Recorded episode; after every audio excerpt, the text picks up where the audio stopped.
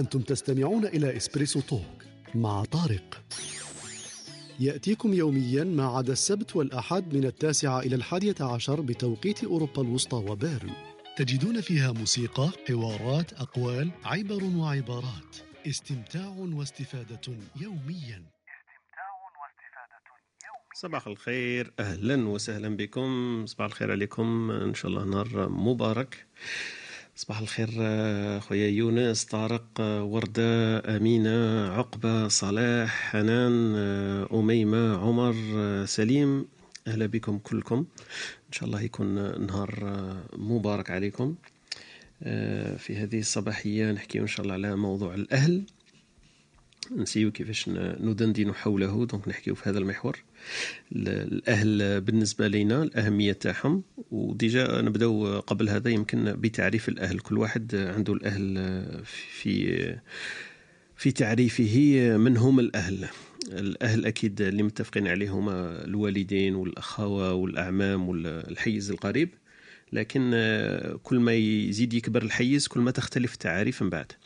الواحد دبان له باللي الأهل تاعو هما كل الناس اللي عايش في وسطهم donc العشيرة تاعو كامل ولا الأخوال والأعمام وحتى الجدود وخاوت الجدود وهذوك قاعد داخلين في الأهل تاعو وكاين اللي يقول لك الأهل أنا عندي الوالدين والإخوة تاعي وبس.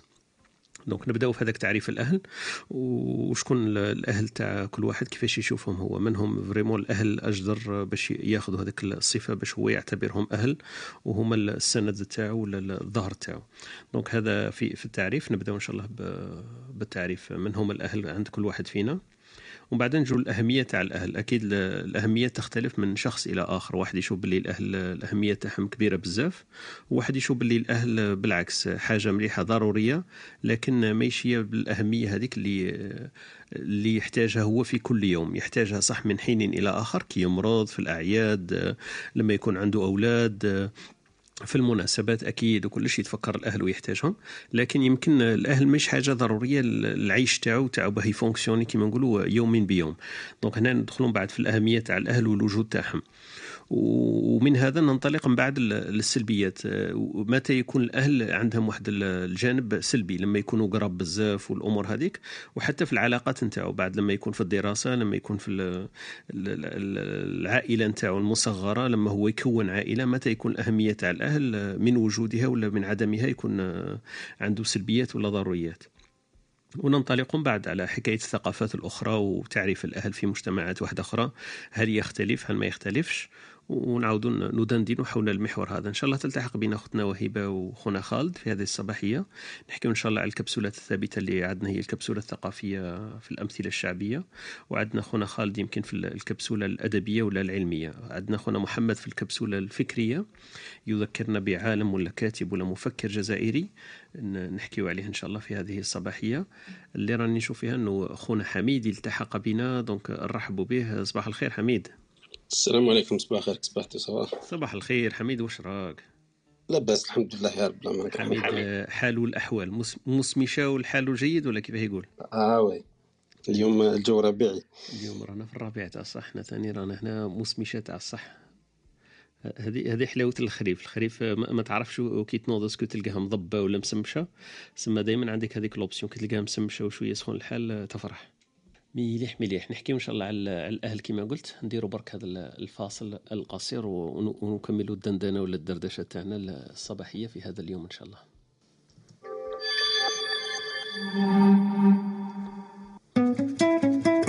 أنتم تستمعون إلى إسبريسو توك مع طارق.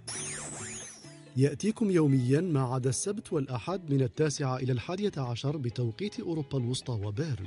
تجدون فيها موسيقى حوارات أقوال عبر وعبارات. استمتاع واستفادة يوميا. ولا استماع واستفادة يوميا إن شاء الله يكون عندكم استفادة.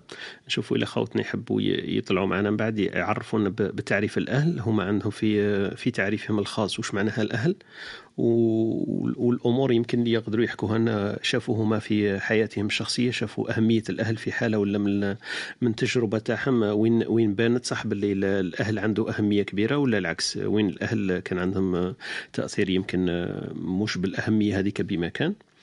رحبوا بخوتنا يسرى ويويو وسليم طلعوا معنا جدد. خوتنا أميمة كذلك عمر حنان صلاح عقبة وردة طارق ويونس. أكيد على بالي بلي يونس وصلاح عندهم واحد واحد الحنين للأهل أكيد عندهم هو واش يقولوا فيه. بحكم البعد على بالنا بلي الأهل تزيد تومبلي في هذيك هذيك الاشتياق ولا هذاك المعرفة ولا الاحتياج للأهل يزيد يزيد يكبر لما نبعدوا عليهم فمن الأهمية بمكان باش نعرفوا نعرفوا الآراء تاعهم في هذا في هذا الجانب. حميد الأهل والفاميليا كيف كيف ولا مش كيف كيف؟ والله ماني عارف نقول في هذا السيجي ما عنديش حاجة كبيرة نقولها الله اعلم أنت كي تقول لي أنا نخاف منك كي تقول لي ما عنديش ما نقول فيه والله ما عنديش حاجة كبيرة نقولها ما غير أكيد أكيد عندك أنت الفاميليا وما عندكش فاميليا وكي تبعدت عليهم وكي ما بعدش و... إيه شغل الفاميليا اللي تجيني فيها bizarre c'est que شغل مقدر عليك شغل هكا شغل شغل ما تختارهاش بصح لازم تجيري روحك فيها. ما تختارش بزاف آه، وين تنزاد واش اش يكون عندك دراري واش يكون. صحيح. ماشي شغل destin بصح شغل obligatoire هذه هذه الحاجة اللي تخلعني في الاهل تخليك تخمم فيها أنت. اي أي كون جيت أنا خير نخير الأهل تاعي. est-ce que c'est bien ولا c'est pas bien صح؟ إيه هذه هي la question مزيان ما خيروش أنا تبان لي parce que كان خير تولي أنت تولي شغل تأنب في نفسك تقول أنا ما خيرتش والدين هذوك ولا فيهم ال défaut هذاك ولا ثم تولي ترجع ترجع الذنب هذاك على روحك أنت تقول أنا كون خيرت والدين différents بالك يكون عندي مسار différent كاع لا الوعره كيما يخيروك تقعد وحدك. هذيك ما خممتلهاش c'est vrai. كون يعودوا مثلا عندهم ال droit تاع الفيتو هذاك زعما انت كي تخيرهم هما قادرين يقولوا إيه ولا لا, لا. انت انت عندك deux trois choix وبعد في ثلاثة يقولوا لا لا مندوج هذاك مندوج هذاك واعرة هذه صح؟ عندنا تبان لي بلي مزيان ما نخيروش الأهل تاعنا. على بالكم خيروا الاهل تاعنا تولي تولي شغل التأنيب هذاك ولا الملامة هذيك تكون كبيرة بزاف. وعندنا كما نقولوا صح les inconvénients des fois طيح في في أهل. ماشي دائما الأهل عندهم حاجة إيجابية. هما فيهم أمور لكن إحنا كاين إحنا نشوفوا في الحياة تاعنا الأهل يختلف. كاين واحد الأهل تاعو مثلا يبانوا لنا باللي مزيرين وكاين أهل يبانوا باللي شغل عندهم relax هكذا شوية في التربية ولا في المعيشة تاعهم. وما نحكوش على هذيك الأمور المادية والأمور هذيك باينة تختلف من شخص إلى آخر لكن هذيك أمور أمور قادر هو يغيرها في مسار الحياة تاعو ماش دائما محتوم عليه إنه يبقى بهم. لكن هما كيفاه دايرين هذه محتومة عليه donc ما غاديش هو يبدل في العقلية تاعه. voilà voilà. اليوم bizarrement في خالتي كي راه تنسقسي فيها قالت لي ما كاين والو اليوم.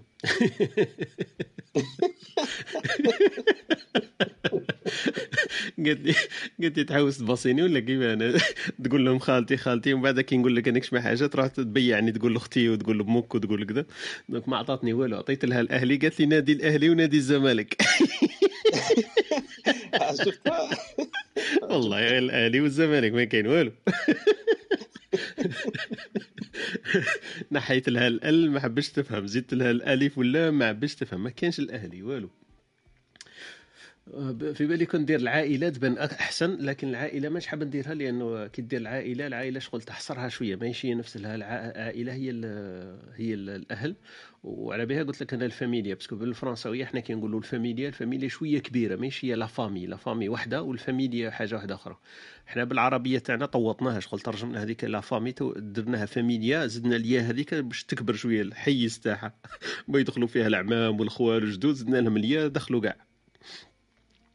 donc هذه هذو التعريفات التعريف تاع العائله تبان لي أنا باللي صح هما الوالدين والإخوة لكن كل ما نزيدوا شوية كل ما يزيد كل ما يزيد كما نقولوا الاتساع تاع الحيز هذاك. mais الأخوال والأعمام والجدود وهذوك إحنا في الثقافة تاعنا عندهم شوية أهمية كبر من كبر من الحيز تاع ثقافات واحدة أخرين. وهذه ماهيش دائما إيجابية أنا تبان لي بلي كل ما يكثروا كل ما يكثروا les votants يفوتوا عليك في كلش. راح تقرا يفوتوا عليك درت هذيك ما ديرش هذيك راح تتزوج يفوتوا عليك هذيك خطيك من هذيك لا لا. ومن بعد ثاني في الخدمة في العمل آه، وثاني يكثروا عليك من بعد les attentes يكثروا عليك. مثلا تعرف انت واحد وتخدم في poste مليح la famille تاعك أكيد يكون عندهم تأثير. قال دخل هذا خرج هذا عاون هذا وسيل هذا. وفي حكاية المناسبات وكذا ثاني الأمور هذو كاع ما يخلصوش. donc euh, يكثروا لك المناسبات يكثروا لك الأمور هذو donc euh, من هذا الباب. لكن أكيد هي يولي عندها بعد جانب. أنت صح تدفع بزاف. الفاتورة تبان لك باللي بزاف في حكاية الواجبات تاعك. لكن في, في الإيجابيات أنه لما تمرض ولا تحتاج أمور ولا انت أنت تكون في الشق الآخر تحتاج ناس تلقى ثاني عائلة كبيرة اللي هي تعاونك. لكن الضغط تاع هذاك هو كما قلت قبيل حميد أنت ما خيرتوش. بالك أنت لو كنت تخير ما تخيرش هذوك الناس قاعدين. ولا تخير ناس واحد آخرين ناس يتفهموا ناس يكونوا عقلاء الناس يكونوا حتى في في الدرجة السوسيال تاعهم المستوى الاجتماعي تاعهم يكون مختلف. المشكل إنه ما تخيرش هذوما قاعدين. قادر يكون عندك خالك ولا عمك آه، لا علاقة قاعدين. بصح أنت مجبور عليه متحتم عليه وصاي. اللي تجيني أنا واعره قاعدين إنه يكون مثلا عنده واحد خالو خالو هذاك بارون من البارونات. أيا أنت كل ما تهضر يقول لك آه أنت عمك هذاك. تقول له آه ياه هذاك هو. هذه كاع ما خموش فيها. على بالك دي فوا أنت يبليك ربي في العائلة تاعكم وعندكم واحد ويكون معروف. بصح مش معروف ايجابيا معروف سلبيا. أي أنت كيف تولي تعيش؟ لازم تبدل البلاد وماني عارف تقدر تهنى من هذيك. وصرات هذه بزاف surtout les noms تاع les familles. اسم العائلة لما يكون اسم تاع العائلة مربوط بحاجة هكذا معينة في هذاك في هذاك الجهة هذيك انت تحصل به على بالك تولي انت تتحمل مسؤولية أكبر من من اللي انت اللي تقدر عليها قاعدين. donc هذه حكاية الأهل الايجابيات يمكن والسلبيات تاعها. شوف إلى خوتنا عندهم ما يقولوا في في باب هذا باب الأهل يطلع معنا كش واحد يحكي لنا على على التجربة تاعو مع حكاية الأهل ولا التعريف تاعو في في مجال الأهل هذا. حميد قلت لي ما, ما عندك ما تقول انت أنت العائلة تاعك عندها بزاف تأثير في الحياة تاعك ولا ما عندهم حتى علاقة؟ آه، لازم يكون كاين تأثير c'est normal. برك كي تجي تليميتي هذاك التأثير ثاني ماشي حاجة سهلة. بصح عادي. من بعدك تفهموا علاش كاين هذاك التأثير ثاني. ثاني كاين la notion تاع شغل الفايدة تاع العائلة تبدلت. شغل الفايدة اللي كنت تستناها ولا كانوا يستناوها منك شغل تبدلت في مادام شغل كاين هذا ال style تاع الحياة les appartements ماشي كيف كيف كيما كنا نسكنوا في quartier واحد donc شايف شغل شغل كاع هذه أنا نظن تأثر كمان على la notion تاع العائلة. هذه حكينا فيها حكينا فيها طريفة تشفى حميد. حكينا واحد طلع معنا وقالنا بكري كانت سهلة. الحوش قال لنا كان كاين الحوش وكيزيد واحد ماشي كيزيد كي كيكون واحد راح يتزوج. في الحوش هذا كيزيدوا له بيت. وراح عايش صاي في الحوش هذاك تاعهم وخدام معاهم déjà façon la vie تاعو مربوطة بهم هو خدام مع العائلة تاعهم إلا عندهم أرض ولا عندهم فلاحة ولا. de toute façon راه intégré في la vie active تاعهم في الخدمة تاعو. واش يزيد؟ يزيدوا له برك بلاصة قال شوية باش يديروا له هذاك ال sphère privée تاعو يزيدوا له بيت يسقفوا له بيت في الحوش وراه ساكن معاهم. هذه كانت هي العادة السائرة والناس قاعدين كانت تدير كيما هكا. باينة كي تكون مراه تتزوج تروح الاهل تاع راجلها. بصح لما راجل يتزوج المرأة تاعو يزيدوا له برك بيت وصاي ولاتو راهم يلعبوا مع ولاد خوه. العائلة كاع كاين هكذا العائلة هذيك المصغرة. بصح بنمط تقليدي شوية. المشكل تاعنا ولينا هذيك الإتساع والعمل والثقافة هذوك اللي كنا عايشين بهم ولات دركا تحولت في في المدن تاعنا ولات الناس دير كيما هكذاك. الناس تلقاهم أنا حكيت لكم على هذاك المشكل تاع البني هذاك تاع يبني ايطاج ويطلع البليات ويخلي السقف ما يسقفش يقول لك بني يسكن الفوق. ولينا بهذاك العقلية بصح متحضرة شوية ولينا نديروها في نفس الدار عنده 300 متر كاري يزيد بنو يسكنوا الفوق يزيد الآخر يزيد يسكنوا الفوق. سما الحيز اللي عايشين فيه ضياق بصح هما مازالوا يديروا في هذيك الطريقة. والمشكل اللي قلت عليه أنت حميد إنه بكري كانوا خدامين قال نهار كامل ما يدخلش والراجل هذا كي ما يكونش عنده ثلاثة أربعة دراري يعاونوه في العمل تاعو والفلاحه والأرض وكاع ما يقدرش يديرهم وحده. المشكل إنه درك هذوك العمل كاع ما كانش بيهم يا ربي خدام وثلاثة ولا أربعة هذوك كاع ما مش خدامين. سما المشاكل يزيدوا وبصح النمط مازال شوية تقليدي. هذيك تاع عايشين كاع في دار واحدة في رحبة واحدة بصح المشكل إنه ما مش خدامين ما مش يخرجوا ما مش يدخلوا والعقلية تبدلت شوية. لكن النمط آه، تبان لي هذا هذا يولي كارثي من بعد لأنه المشاكل يزيدوا والحلول ما كانش. محتومين لأنه كما قلت أنت النمط تاع السكنه درك ولات غلات المعيشة ما كاش الخدمة الأمور هذه. النمط مش كيف كيف. ما نقدرش إحنا نحافظوا على النمط ونخلوا اللب تاع تاع الحكاية كما يقولون نحافظوا عليه هذاك النمط تاع الحياة يعطي لك يعطي لك أجوبة على واحد الأسئلة. إحنا ما نقدروش دروك ما عندناش الشجاعة نطرحوهم. خاطر هذيك الأسئلة بكري كانت المفروض منها سهلة شغل الواحد يتزوج باين على شو يتزوج باش يجيب دراري والدراري ذاك باينين على شو يدير. صح. تسمى العائلة باينة كيفاش مدير كيفاش ت fonctionner تحضر لو كان كيفاش ت fonctionner à l'avance. La réponse يعاود شغل لازم يكبر القبيلة تاعو باش يخدموا الأرض ولا يديروا هذيك. باينة شغل سهل. سهلة les réponses كانوا ساهلين بصح دروك كل واحد لو كان يطرح روحه السؤال عباك ما يلقاش الجواب. شغل هذوك الدراري تربيهم ممكن هكا ومن بعد خلاص. بعد ما كاش ما عندهاش suite من بعد كي تجي تطرح تصيب باللي ما عندهاش بزاف معنى. شغل من بعد تخاف est-ce que عندها est-ce que عندها معنى دير عائلة ولا وشعل شعل تحط فيها ال énergie باش تقعد هكا كبيرة. من بعد تحس روحك باللي ما عندكش الأجوبة دوك اللي كانوا ساهلين بكري parce que كانوا utiles كانت باينة علاش. دروك كيما راحت l'utilité هذيك ما ما تقدرش تلقى بزاف هكا اجوبه ساهلين donc في هذاك باش تحوس على الاجوبات يضيعوا الناس شغل quelque part من بعد تشوف باللي التشتت تاع العائلات باينه parce que انت كي تلقى بلي مثلا الابن الاكبر ولا ولا البنت هكا تروح تزوج في جهه أخرى من بعد خلاص تولي atomique من بعد تبدا تشوفهم ممكن من العيد للعيد ومن بعد بشويه بشويه من بعد هما ولادهم ما يبداوش ولاد العم تاع الصحه هذيك تاع بكري ولا ولاد الخال ما يشوفوهمش كاع أصلا تقريبا بعد يبدأ هو غريب أكثر عليهم من واحد اللي راه معاه ami في فيسبوك ولا في في انستغرام صح. و quelque part شغل ما وراه هنا هذاك الرابط تاع العائلة puisque ماهوش رابط حقيقي هكا في الدنيا ما, ما عندوش. شغل بقى شغل عنده اعتباري برك قال لك la famille la famille محسوب عليك وخلاص وانت محسوب عليه. بصح ما كاش وراه الا الفايدة. c'est vrai الفايده تختلف مش كيما بكري كيما برك صح. و surtout كيما قلت اللي تبان لي أنا باللي صعيبة بزاف كيما قلت لك la structure التركيبة تاع تاع العائلة تغيرت مع الوقت. التركيبة تاع العائلة اللي كنا عايشين فيها بكري ماشي هي التركيبة تاع العائلة اللي رانا عايشين فيها اليوم. المشكلة زادت تفاقمت ولا كيما نقولوا التعاريف ما تطوروش مع مع المعيشة اللي رانا عايشينها اليوم. هذا ولا اللي يبان لي مشكل بزاف كبير. يا الله نشوفوا إلى خوتنا اللي راه معنا يطلع معنا يعطينا كشما واحد فيهم تعريف تاع الأهل تاعو كيفاه يشوف فيهم هو ويشوف فيهم أسكو عندهم أثر إيجابي في حياته ولا أثر ما نقولوش سلبي لكن أثر مش كما نقولوا مش مهم بزاف في الحياة تاعو وهو يمشي في الحياة تاعو بدون بدون ما يخزر للأهل والعائلة هذه. ولا ولا نديرو برك فاصل قصير ونواصل إن شاء الله بعده الدردشة تاعنا في هذا الصباح.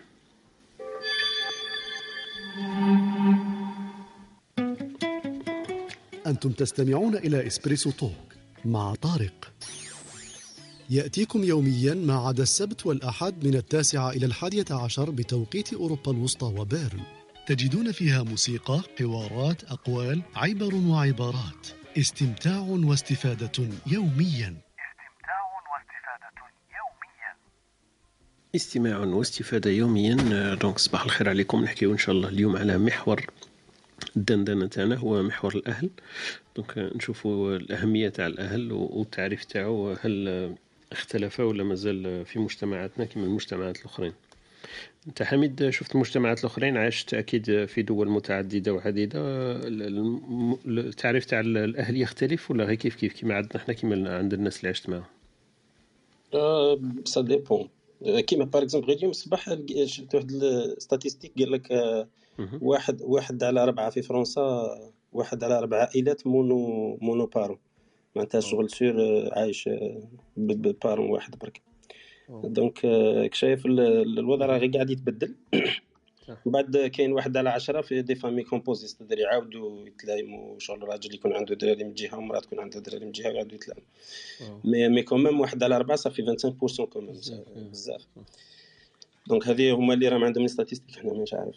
mais اللي راني عارفها c'est que c'est que يبقى أنا نظن كيف كيف نظن c'est la même chose surtout دروك مع كاين كاين حضارة وحدة تحسها ما كاينش تحس رانا في العولمه تاع صح. معناتها c'est le même mode في جهات مختلفة برك. c'est le mode في الناس يعيشوا des appartements شايف يبغوا يعيشوا وحدهم ما يبغوش يعيشوا مع la famille بزاف.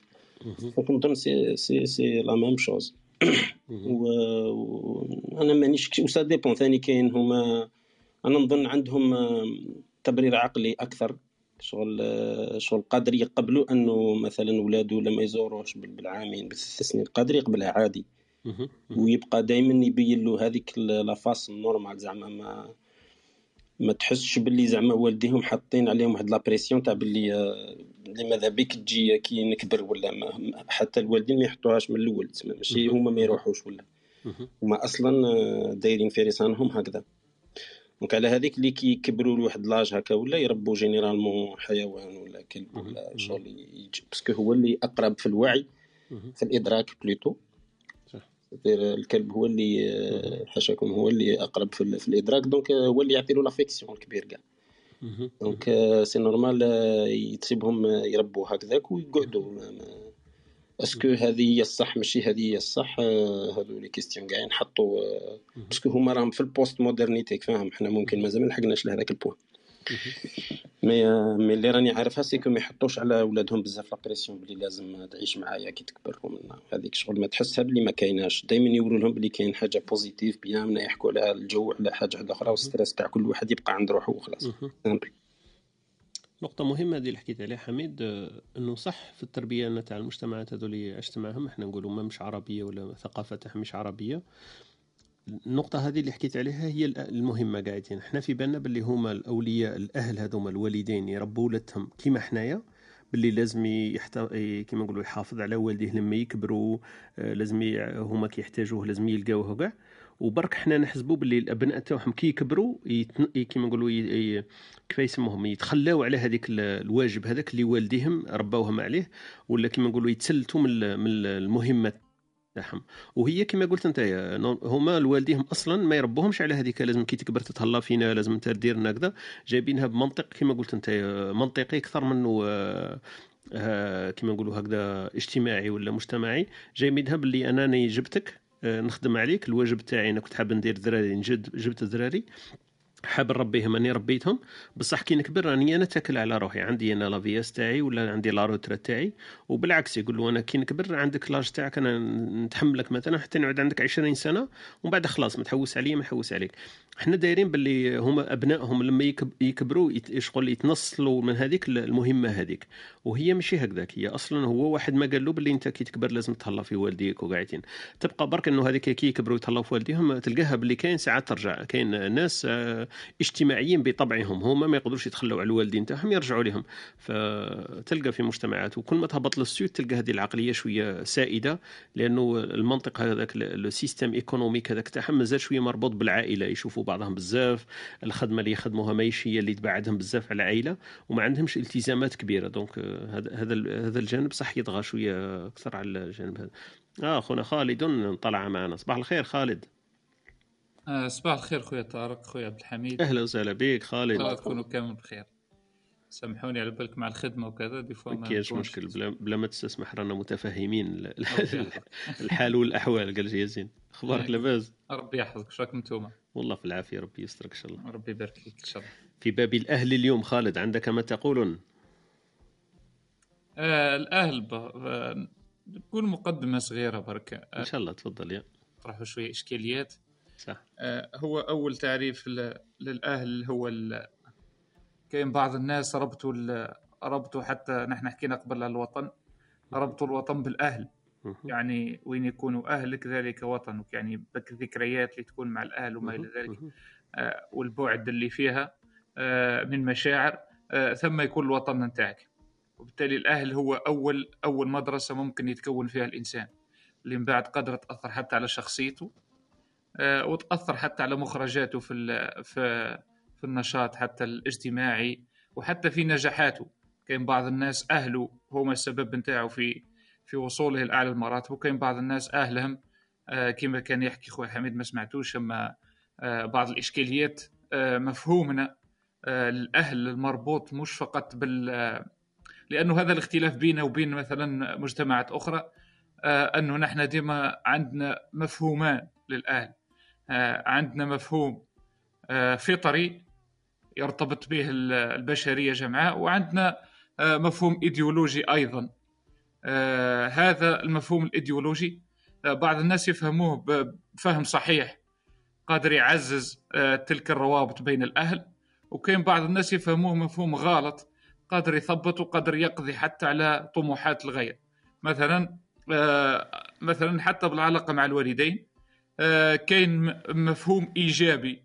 للعلاقة بالوالدين قادر يرفع حتى من مردود الطفل وكاين مفهوم سلبي قادر يثبط الطفل وما يخليش حتى ينطلق في حياته. آه، آه، وبالتالي هذه الإشكالية اللي لازم نطرحوها اليوم. هل نكتفي فقط بال ولا هل نضع اليد على الجرح ونعالج ذلك المفهوم الفطري اللي موجود في البشرية جمعاء بمفهوم منطقي كما كان يحكي خويا حميد وأنه الإنسان في النهاية عنده الحق في في تصور حياته وما إلى ذلك أو آه، نربط العادات والتقاليد نتاعنا خاصة السائدة في البيئة نتاعنا الجزائرية والمفهوم الإيديولوجي السلبي. باش باش ما يقولوش باللي راهو مفهوم الإيديولوجي السلبي اللي يخلي ديما الإنسان آه، مربوط في في جذع شجرة ما يخليش يتحرك وبالتالي هنا الإنسان يولي إنسان عاجز آه، كسول ديما حتى في اليوم نشوفوا شاب مثلا عمره 35 سنة مازال متكل على أهله وحتى أهله قابلين به ويقول لك الطفل عاقل ولاباس به ويأكل ويشرب وقاعد في الدار وما إلى ذلك وراضيين بمردوده. عكس مثلا مجتمعات مثلا أوروبية تلقاه من 14 17 سنة تلقاه متكل على نفسه وتلقاه خارج برا ويخدم وما إلى ذلك. وتبقى علاقته بين والديه مليحة. مانيش نشجع في في ال extrême تاع الطرفين. مانيش راح نقول لك الآخرين يتخلوا على ولدهم أما على الأقل آه، يتحملوا المسؤولية. هذه بعض المفاهيم اللي لازم اليوم نطرحوها. كيفية التعامل مع الأهل كيفية ال كيفية الدائرة الصغيرة هذه الساعة العائلة آه، ومن بعد آه، الدائرة الكبيرة الأهل عموما. هذا هو فقط إيش حبيت نقول وبارك الله فيك. اسمحوا لي كان طولت بارك الله فيك يعطيك الصحة خالد. صح هذا هما التعريفات اللي لازم ننطلق منهم. ما هو المفهوم حنايا؟ ومن منين جاي هذاك المفهوم؟ كما نقولوا الأسس اللي مبني عليها المفهوم تاعنا. أكيد إحنا المفهوم تاعنا كما كان يقول قبيل حميد المفهوم تاعنا مش مش مبني على على المنطق أكثر ومش مش مجرد من من الأحاسيس والمخلفات الثقافية تاعنا فأكيد تختلف على حسب المجتمعات وتختلف على حسب الاهتمامات. كما إحنا عندنا إحنا اهتمامات يمكن تختلف على اهتمامات المجتمعات الأخرى فأكيد التعريف راح راح يتأقلم معه على حسب المفاهيم اللي إحنا دايرينها في رأسنا مسبقا. والدائرة الصغيرة والدائرة الكبيرة صح هذا هذا مفهوم مليح. لكن في بالي أنا أغلبية أغلبية الناس عندهم هذاك الخلط بين الدوائر ولا كما نقولوا التفاهم على أين تتوقف الدائرة الصغيرة مثلا. نقول إحنا الدائرة الصغيرة عندك الإخوة والأهل والأعمام والأخوال. يجي واحد آخر يقول لك لا لا أنا أعمام والاخوال ما مش داخلين آه، واحد ثالث يقول لك لا لا أنا جد والجدة وأعمام الوالدة وأعمام الوالد هذو كاع داخلين في العائلة لأنه ما نقدرش نرضي الوالد والوالدة لأنه أنا نعتبر جزء منهم برك فالعائلة تاعهم هي العائلة تاعي وفما تختلط شوية المفاهيم و وتختلف لكن إحنا نمط الحياة اللي حكينا عليه قبيل أثر شوية في هذه التعاريف والمفاهيم خالد صح ولا لا؟ صحيح وهذا اللي حبيت نركز عليه أنا إيه. دخلت في ال في في les objectifs مثلا آه مانيش عارف كيف نقولها أما مانيش حاب ندخل في ال contradiction بين مثلا بين الطاعة وال يجب أن يكون. وهنا هنا بيت القصيد أنه آه اليوم نحن وش عندنا؟ عندنا جيل عود عود خالد بين الطاعة و؟ آه بين الطاعة وبين الواقع. بين مثلا البعد الإيديولوجي لحياة الإنسان وبين آه، مثلا آه، واجبه اتجاه حتى نفسه بعد. وهذا الشيء اللي حبيت أنا نركز عليه اليوم. آه، أنه اليوم نحن وش عندنا؟ عندنا مجتمع خلينا نحكوا من باب الأجيال. عندنا جيل مثلا من مخلفات الاستعمار. وعندنا جيل آخر وقع فيه تسارع جدا بعد بعد الثمانينات والتسعينات. وقع تسارع كبير في في المجتمعات الأخرى والمجتمع تاعنا لقى روحه أنه لازم يلحق بك المجتمع هذا وبالتالي خلقت فجوة بين ال mode de vie تاع الأجيال تاع آبائنا والجيل تاعنا نحن مثلا. صح. وهذا اللي خلق التباعد الكبير بين المجتمعات. وبالتالي ساعات بعض الأولياء ما يقبلوش بعض التصرفات من والدي من أولادهم وتوقع فيها كل المشاكل. مثلا بعض الأهل فيهم عاداتهم ما زالت قديمة ياسر وبعض الأبناء ما يقبلوهاش. لذلك تخلق تخلق المشاكل هذه. آه وهذا مشكل مشكل اجتماعي عميق جدا هذا اللي خلق اليوم آه مشكل حتى في الانطلاقة حتى في التنمية بعد. على بالك كاين بعض الناس مازالت عايشة في الخمسينات وبالتالي آه، مشكل كبير. الله أعلم. لا عندك الحق صح. هو, هو اختلاف المفاهيم أكيد هو اللي زاد أثر على كما قلت على الأجيال الحالية اللي راهي عايشة اليوم. وأنا نتخيلها كما راك تقول انت كاين ناس لو نجو نديروها مثلا صورة تمثيلية هكذا واحد أو عايش في مجتمعنا في واقعنا اليوم أو يشوف يشوف يمشي يمشي وبعد مرة هكذا يروح يطل يلقى والديه كيف عايشين بطريقة واحدة أخرى ومن بعد يعاود يجي الواقع يلقى يلقى طريقة واحدة أخرى وهو المشكل تاعو لازم هو نفس الشخص لازم يتعامل مع المجتمعين في آن واحد المجتمع اللي والديه يرسموه له في ذهنهم دونك هما عايشين كما كانوا عايشين الأولياء تاعهم. وأنا لاحظت هذه صح إنه الأولياء تاعنا يحاولوا يربونا شاءوا ولا آبوا بواحد الطريقة هما عاشوا عليها هما تعودوا عليها هما سمعوا هذيك المصطلحات وهذيك المفاهيم كما نقولوا اللي خلاص متفق عليها بطريقتهم هما لأنه الأولياء تاعهم عاشوا بهذيك الطريقة مثلا. مانيش عارف أنا نحكي لكم مثل بسيط هكذا مثلا الإبن كان بكري لما يجيب كيف نسموها إحنا الأجرة تاعو الشهرية تاعو يمدها الأب تاعو وتلقى الأب هو اللي عاود يعطي له المصروف تاعو ولا يعاود يعيش منها ولا هكذاك. على أساس إنه احتراما له يعطي له الأجرة. هذه أنا سمعتها مثلا. تخيل أنت في وقتنا هذا الأب هذاك ينتظر من ابنه اللي هو عايش كما قلت أنت في الألفينات ولا صغير هذا عنده 30 سنة ولا في يومنا هذا ينتظر منه انه يدير له كما كان هو يدير الأب تاعو يقول له أنا بي لما كنت عايش في الربعينات وفي الخمسينات كنت الأجر تاعي لما نجيبه نعطيه الوالد الوالد هو اللي يصرف ويعطيني حقي وهو يصرف العائلة وقاعدين. فما تتوقعش أنت كيفاه كيفاه الخلط يكون وكيفاه كما نقولوا المفاهيم هذيك تكون معقدة في ذهن الأبناء. est-ce que يمشي بالمنطق اللي الأب تاعو حب يفهموا له بلي أنا كنت عايش هكذا لازم تمشي هاك. ولا يمشي بحال الحال الواقع اللي الأمور اختلفت فيه رأسا على عقب ما عندها حتى علاقة بالمقارنة. إيه هو هذا الشيء اللي حبيت نقول نحن. انه نطرحوا الإشكالية تاع الأجيال السابقة باش كي نطرحوا des perspectives وفرضيات للأجيال القادمة. كيفاش يكون التعامل مع الأهل؟ وش هما ال borders تاع تاع كل واحد سواء الاهل اتجاهك ولا أنت اتجاه الأهل. مثلا أنا عندي مثال بسيط خلاص قريب ليا في المكان اللي نعيش فيه في الجزائر. أب ما قبلش أنه ابنائه كل واحد يستقل بذاته. صح هذه تصرى بزاف صح. ما كانش منها من لم يتقبل انه ولده مثلا يسافر يعيش في مكان آخر وهو في مكان. صح. وبالتالي مفهوم معقد جدا. هنا يدخل الإنسان بين البعد الفطري.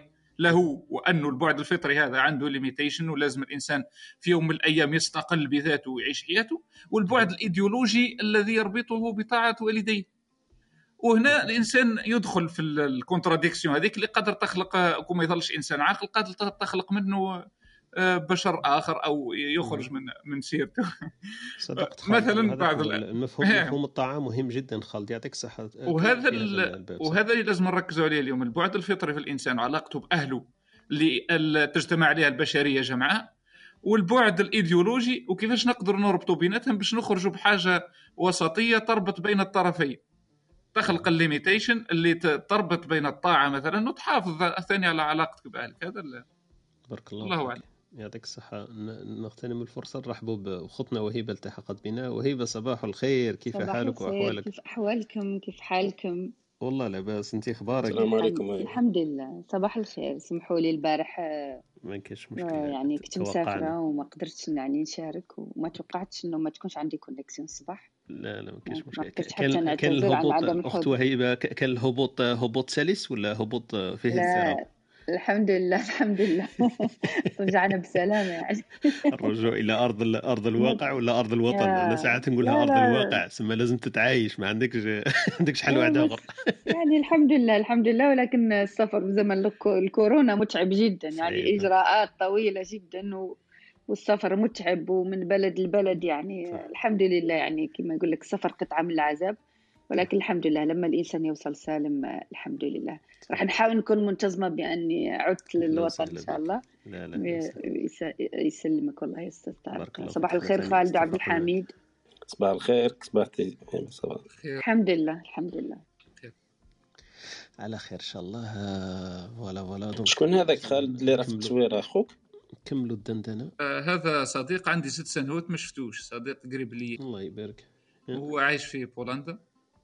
وجاهنا لليزبون وتلقيته ال week-end هذاك على ما حضرتش معاكم في اللقاء آه ما شاء الله. يا, يا. إيه هو هو يشبه لك شوية صح؟ أنا لما شفت الصورة قلت أكيد خالد يمكن زار واحد من الأهل آه. تاعو ولا هكذا حب. لا قرا معايا هذا انسان ما شاء الله. يعني. دكتور تاع إنجليزية في بولندا و... آه الله يبارك ما شاء الله. آه، يكون يكون كريم يعرف الخبايا تاع بولندا كريم ثاني كان في بولونيا دونك ما شاء الله. ياسر امل بحكم العمل وكذا حب يغير شوية. ما شاء الله. أنا على خير إن شاء الله. التحق بنا خونا ياسين نصبحوا عليه ونفوتوا نعطوا لهم بعد شوية الكلمة. نرحبوا برك بخوتنا اللي التحقوا بنا خونا هو رواح ودينكرا يمكن ذكرى آه ذكرى ذكرى هذه. قلت أنا الاسم صعيب كيفاش نقراه. دونك ذكرى يبدو لي. خونا أحمد خوتنا بايا خونا هشام خوتنا خديجة صباح الخير عليكم. ريما يونس معنا الأستاذ محمد أهلا وسهلا بك أستاذ محمد. آه، معنا خونا سفيان أميمة شمس الدين وأمينة عبد القادر صلاح معنا عقبة وياسين التحق بنا. رحبوا بهم كامل ونذكروا بمحور الحوار تاعنا تاع الصباح هذا. نحكيو على على موضوع الأهل أهمية الأهل والتعريفات نتاعو والاهميه تاع وجود الأهل في حياتنا ومتى يكون الوجود تاعها شوية كما نقولوا سلبي ولا إحنا يمكن ما نشوفوهش بالإيجابية هذيك. آه، طرقنا في حديثنا مع خونا عبد الحميد وخونا خالد إلى إلى اختيار الأهل. آه، وأسكو إحنا آه، لو كان عندنا الاختيار يكون عندنا حاجة إيجابية ولا سلبية انه نختار الأهل تاعنا. ولحسن الحظ أنا قلت لهم ما نختاروش الأهل تاعنا. طريقة العيش بين السابق والحاضر. وطرقنا كذلك إلى الوطن هو الأهل مع أخونا خالد والدائرة الصغيرة والدائرة الكبيرة في حكاية الأهل. ورحنا لواحد الموضوع آه، شوية ميتافيزيقي كما يقول خالد. أنه الربط بين الطاعة والمفهوم عند المجتمع آه، في في هذه هذه الحالة حالة الأهل ولا هذه الصفة اللي نقدر نسموها حنايا الأهل. نرحبوا بخونا ياسين. ياسين صباح الخير. كيف حالك وأحوالك؟ الخير جماعة الخير. صباح الخير ياسين. واش راك ياسين؟ افتقدناك يا ياسين. الله لا يغيبك. اليوم جيتو آه، تحكم على الأهل ورانا في طريقي للأهل. راني مسافر راني جاي الجزائر إن شاء الله. أهلا وسهلا راني راني escale درك راني في في أمستردام ومن بعد باريس ومن بعد الجزائر إن شاء الله. الله يبارك. على خير إن شاء الله. توصل في الصحة والعافية إن شاء الله وتلقى اهلك في صحة وعافية إن شاء الله. آمين يا ربي آمين. donc مادام راني ترانزيت وعندي وقت قلت ندخل نسلم عليكم. أهلا وسهلا بك أهلا وسهلا بك. هذا هو أحسن تعريف مالا قول لي أنا الأهل هذول اللي راني رايح لهم إذا تعرفوا السبب تاع العناء تاعي كله سببه الأهل وفهموا أنتم. هو يستاهل العناء هذا ما ماهوش يقولوا صافو لكم. صح صح. وشنو أكثر حاجة تشتاق لها في في مفهوم الأهل ياسين؟ كيف الحاجة اللي تخليك تهبط هكذا تتحمل هذا العناء؟ وشنو هي أكبر حاجة لو تعطيها في كلمتين؟ المحاجب باين المحاجب. هذاك يعني بديت نشم في ريحة المحاجب ديجا. آه إلا كان إلا كانت المحاجب ما شكيتش تحبس في باري وتروح البارباس وتاكلهم وتروح ما شكيتش تزيد تكمل. والله شوف باش باش نكونوا شوية واقعيين. هو أنا بالنسبة لي الاهتمام ولا انت كي تعرف بلي عندك إنسان آه، آه، كيقولوا يحبك بدون شروط ويهتم بك ويخاف عليك بدون شروط يعني. هذه بصفة طبيعية. هذا هذا هذه حاجة كل إنسان يحتاجها. يحتاج يكون آه، كاين ناس يحبوه بدون بدون شروط وكاين ناس يخافوا عليه ويهتموا بمصلحته وهذه تلقاها غير في الأهل. آه تلقاه غير في الاهل المقربين جدا يعني. آه وهذه نحسوا لها وإحنا في الغربة الا كان الناس اللي عايشين وحدهم كي كي تطول مثلا ما تدخلش الدار بكري. اذا كان عندك زوجة ولا عندك والدة ولا عندك هذا كاين إنسان يتقلق عليك يحوس عليك. ولا وحدك كي ال clochard هكذاك بايت برا ولا الآخر واحد ما سامع فيك وهذا ما يحوس عليك. وهذاك الإحساس مش مليح يعني صراحة. وكاين الناس اللي تقول لك الحرية وكذا يحب يعيش حر و... وهذا كي, كي تكون مقيد بالأهل تشغل تقيد لك. بصح عندها عندها حدود يعني. الإنسان يحتاج يحس باللي كاين كاين إنسان ويخاف عليه ويبقى يتقلق عليه كاش ما يصرى له كاش ما طول برا واش كاين واش يحس يحتاج بهذاك ال... كاين إنسان أو أو استنى فيه ومقلق عليهم. بالضبط. donc أنا مادام رايح عند الوالدة donc الوالدة على بالي مت... كان عندي مشكل كبير تاع الأكل واش ناكل واش كذا واش donc donc هذا هذا déjà نحيها. هذوك الوالدة راح هي اللي ت... هي اللي تخمم لي في الماكلة وتغديت est-ce que تغديت est-ce que تعشيت واش تاكل واش صح. donc هذه راه هي هو ماهوش الأكل في حد ذاته ولكن الإحساس بال الإحساس بالاهتمام هذاك والإحساس بالآخر يحس الانسان بالفرح يعني. بارك الله فيك. يعطيك الصحة ياسين. صح. المشكل, المشكل هذاك صح اللي كنا إحنا عايشين فيه إنه تبقى دائما صغير وفي اعين آه، والديك. donc الأم تاعك تخيل أنت عندك 10 سنين ولا عندك 50 عام لا يفرق شيء عندها. دائما تسألك واش كليت وين رحت تتغطى كليت الدواء تاعك آه، وين راك رايح البرد آه، الأمور هذو قاعدين تسألك عليه كأنه كأنك مازلت صح صغير في عينها. وهذا الاهتمام صح يشعر به لا يشعر به إلا فاقده. donc لما صح ينقص عليك ما تحسلو. donc euh, حتى كبرنا ولا صغرنا زعما حتى الواحد اللي عمره 50 60 سنة يحتاج لهذيك نظرة الاهتمام هذيك إنه واحد يهتم به و... والاهتمام يختلف. صح واحد صديقك يقول لك واش راك رواح كذا بصح تحس بالطريقة تاعو مش نفسها. لما الأهل تاعك ولا الوالدين تاعك يطرحوا عليك هذاك السؤال تحسوا باللي صح نابع عن حب لا حدود له ولا لا كما نقولوا لا انتظار لرده ولا لرد الجميل عنه. donc آه، واحد يسألك تعرف باللي ويسألك لأنه voilà مهتم بك لظرف ولا لمصلحة ولا لحاجة ما. أما الوالدين تاعك على بالك باللي غير محدود ولا ينتظروا منك رد الجميل هذاك؟ بارك الله فيك خونا ياسين. طلع معنا خونا كريم نرحبوا به. ومعنا الأستاذ محمد معنا أستاذ محمد مانيش عارف إلا راه إلا راه يتدخل معنا في هذه الصباحية في كبسولة علمية أدبية وفكرية ولا لا ماذا به من بعد يشوف إلا يقدر يطلع معنا يفرحنا ويثري اللقاء تاعنا إن شاء الله في هذا اللقاء باسم تاع مفكر ولا اديب جزائري. نفوتوا لخونا كريم. كريم صباح الخير. صباح النور خويا طارق. صباح كيف حالك يا كريم؟ والله الحمد لله. واش احوالكم أنتم؟ لاباس والله الحمد لله. كريم اليوم نحكي على ندندنوا ندندنوا على محور الأهلي. وقلت لهم أنا قبل قلت لهم صباح الخير الأخت وهيبة. صباح الخير عليكم بكل. oui طارق donc قلت, قلت, لهم أنا اللي بعيد على الأهل يمكن هو اللي عنده عنده شوية تعريف الإحساس وعنده المشاعر تاعو شوية جياشة تجاه الأهل لأنه شوية بعيد عليهم. فأكيد اللي يحس بهم هو اللي بعيد أكثر donc يقدر يعطينا شوية تعريف تاعو في من منظوره لأنه هو بعيد عليهم. والله يا خويا طارق bon صباح الخير عليكم بكل صباح الخير على المستمعين.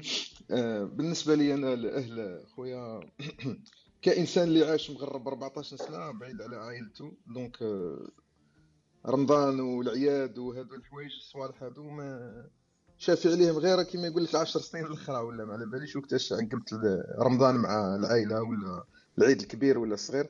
donc آه، بالنسبة لي سا... آه، الأهل هما السعادة تاع بنادم. يعني الإنسان مهما يسافر مهما تكسب دراهم مهما تكون عندك ما نبليش أنا كواغط ولا أي حاجة ما راح يعوضوا لك الأيام اللي راح تفوتها ولا كنت تفوتها مع عائلتك.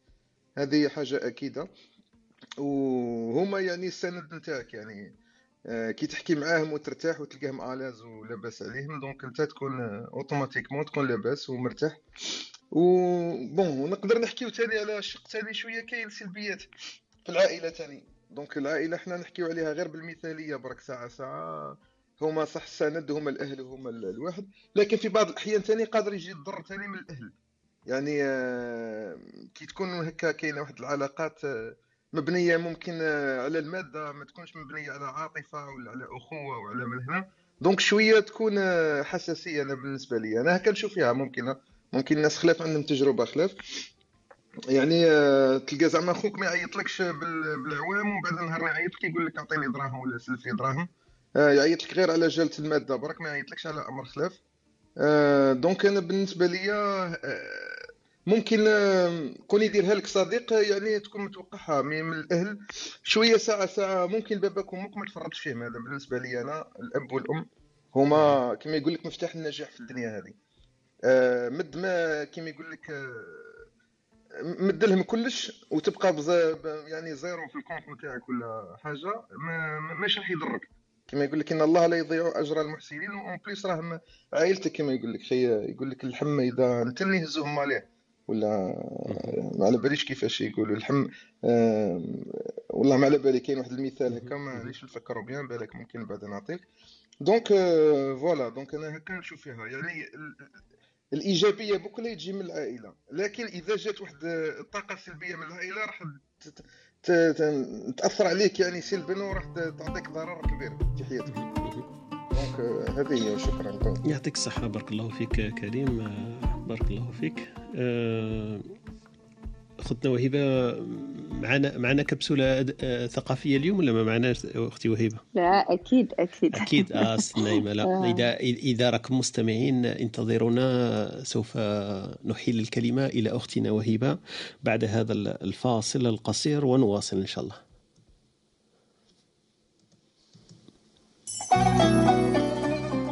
نترككم مع الكبسولة الثقافية مع الأستاذة وهيبة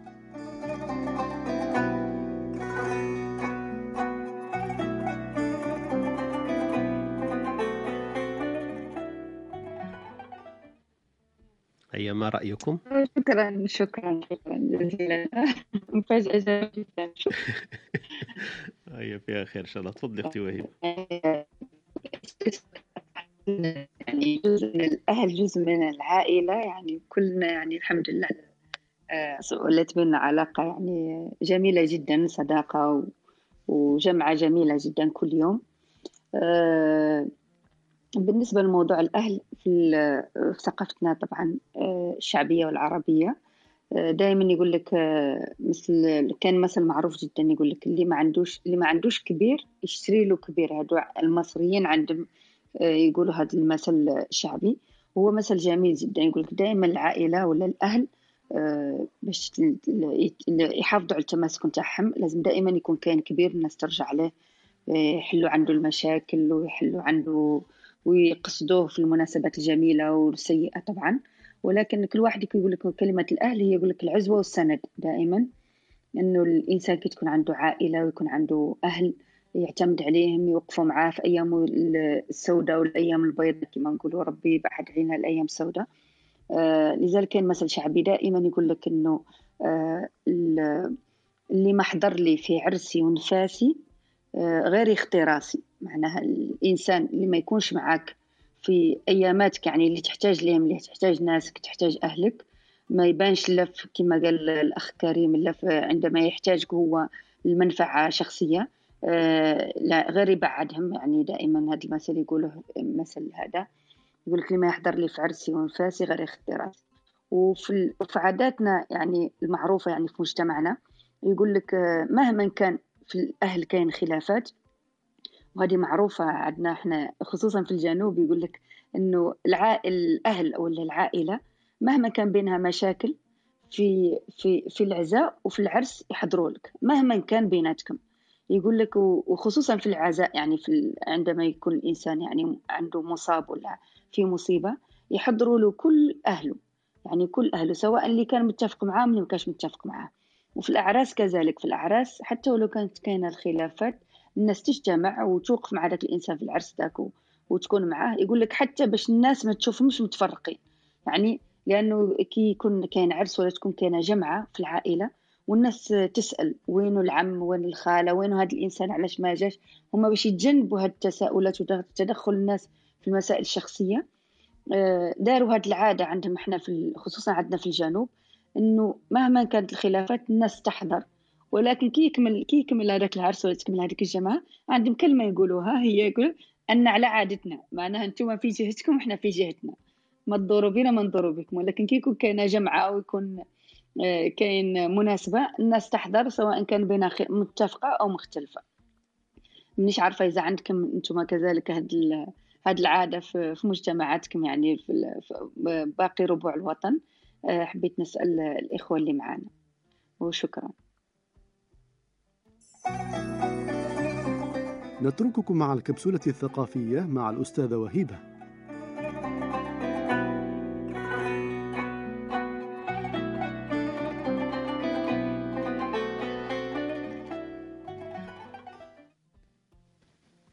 هذه نقول نعدلوا فيها نديروا كنتم مع الأستاذة وهيبة. بارك الله فيك أختي وهبه يعطيك الصحة. كما قلتي شوفوا مع خاوتنا المستمعين اللي راهم تحت معنا إذا عندهم في عاداتهم ولا في أقوالهم الشعبية ولا الثقافية ما يقولونه في هذا في هذا الباب المثلين اللي طرحتهم لنا. عاود نذكر بهم قلتي اللي ما عندوش كبير يشري له كبير هذا المثل الأول. والثاني قلتي اللي ما حضر لي في عرسي ونفاسي غير يخطي راسي. donc هذوما أمثلة شعبية من الموروث الثقافي الجزائري تاعنا. donc أي واحد عنده مثل يقال في هذا الباب ولا يشبهه donc يطلع معنا ويفكرنا به. كريم عندك حاجة تشبهها أه، أه، oui يقول لك خوك خوك ولا يغرك صاحبك؟ خوك خوك ولا يغرك صاحبك صح صح. هذا ثاني نقوله بزاف. أنا راني باغي نبدلوا هذا المثال. اي قولوا. صاحبك صاحبك ولا يغرك خوك؟ والله لا لا لازم لازم خوك خوك حتى يولي صاحبك. آه مليح. لا لا خوك خوك ولا يغرك إسلام. إسلام مش حاضر معنا ما نهضروش عليه. خليه حتى يطلع إسلام من بعد. خوك خوك حتى يولي صاحبك. هذه مليحة هذه عميقة هذه حميد. مليحة هذه. خوك خوك حتى يولي صاحبك. حنا نقولوها يولي صاحبك صح؟ بارك الله فيك. لازم نسجلوا هذا المثل باسم أنا... عبد الحميد حتى إيه عن حميد. عن عبد أيوة. الحميد. ومن بعد نخلوا هذيك إيه. عبد الحميد ما نحطوش اللقب. الناس قاعدين يحسبوا عبد الحميد اللي حكينا عليه الاستاذ محمد الخطريفات عبد الحميد بن واديس إحنا نقولوا عن عبد الحميد وخلاص. ومن بعد يجي واحد آخر يتفلسف علينا نقول له هي قلنا عبد الحميد ما قلناش حريزي ولا بن باديس واحد منهم وخلاص. دوك دوك نطلعوا أستاذ محمد شوف آه أنا أستاذ محمد ماذا بيا يطلع مش حاب كما نقولوا نحرجه لكن إذا كان مستعد ماذا بيا راني ثاني موجد له مفاجئة. قصقيوره هكذا donc يطلع معنا ماذا بيا يشرفنا هذا. donc السؤال السؤال تاعي لمحمد. آه هل, هل يستطيع ان هل نستطيع أن نتخيل انه النهوض بالجزائر يقدر يقدر يقلع من العائلة ولا لا؟ مم. راك تستفز وقيل في الأستاذ محمد. أنا في بالي هكذا راك حاب عاودنا السؤال حميد. أني متأكد أنه راه باحث فيها. إيه، عاود لنا السؤال حميد. هل نستطيع أن نتخيل أن النهوض في الجزائر واحد من الأسباب تاعو هو الاعتناء بالعائلة ولا يقلع من العائلة؟ ممكن ممكن هذا هذا الطرف ماناش متهلين فيه بزاف. أودي الاستفزاز تاعك. جاب جاب الثمرة تاعو جاب الأكل تاعو. donc أستاذ محمد هو طلع معنا. أهلا وسهلا بك أستاذ محمد. السلام عليكم. صباح الخير. وعليكم السلام. اونتوليكا بروفوكاني provoqua ك عرفت. وأنا قلت أنا provocation قد السؤال قد la provocation donc عرفتوا عرفوا وين يخرب. أهلا وسهلا بك أستاذ محمد. كيف حالك؟ لكل الحضور. وشكرا على الجلسة وآسف على التغيب. كاش مشكلة متفهمين لا لا بلا ما تعتذر متفهمين تفضل.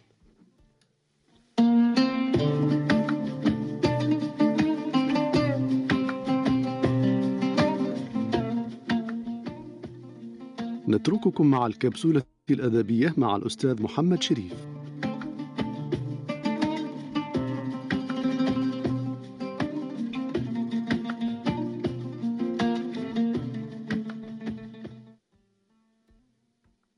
تفضل أستاذ محمد. آه شكرا. اولا قبل ما نتكلم على الكبسولة الأدبية كنت حاب نطرح واحد المجموعه من الأسئلة. آه أستفز بها العقول في موضوع الأهل. حكم أنه اغلبنا سمعت حتى الصباح انه خوتنا اللي راهم في الغربة. اللي آه، متوحشين أهاليهم ويتكلم على الأميمة ويتكلم على الأخ والإخوة والعائلة. أنا حبيت نتكلم على واحدة الزاوية أخرى. ممكن اليوم أصبحت بشكل تعتبر تحدي داخل الأسرة الجزائرية والأهل اللي هي قضية عقوق الوالدين لأولادهم وليس عقوق الولد لوالده.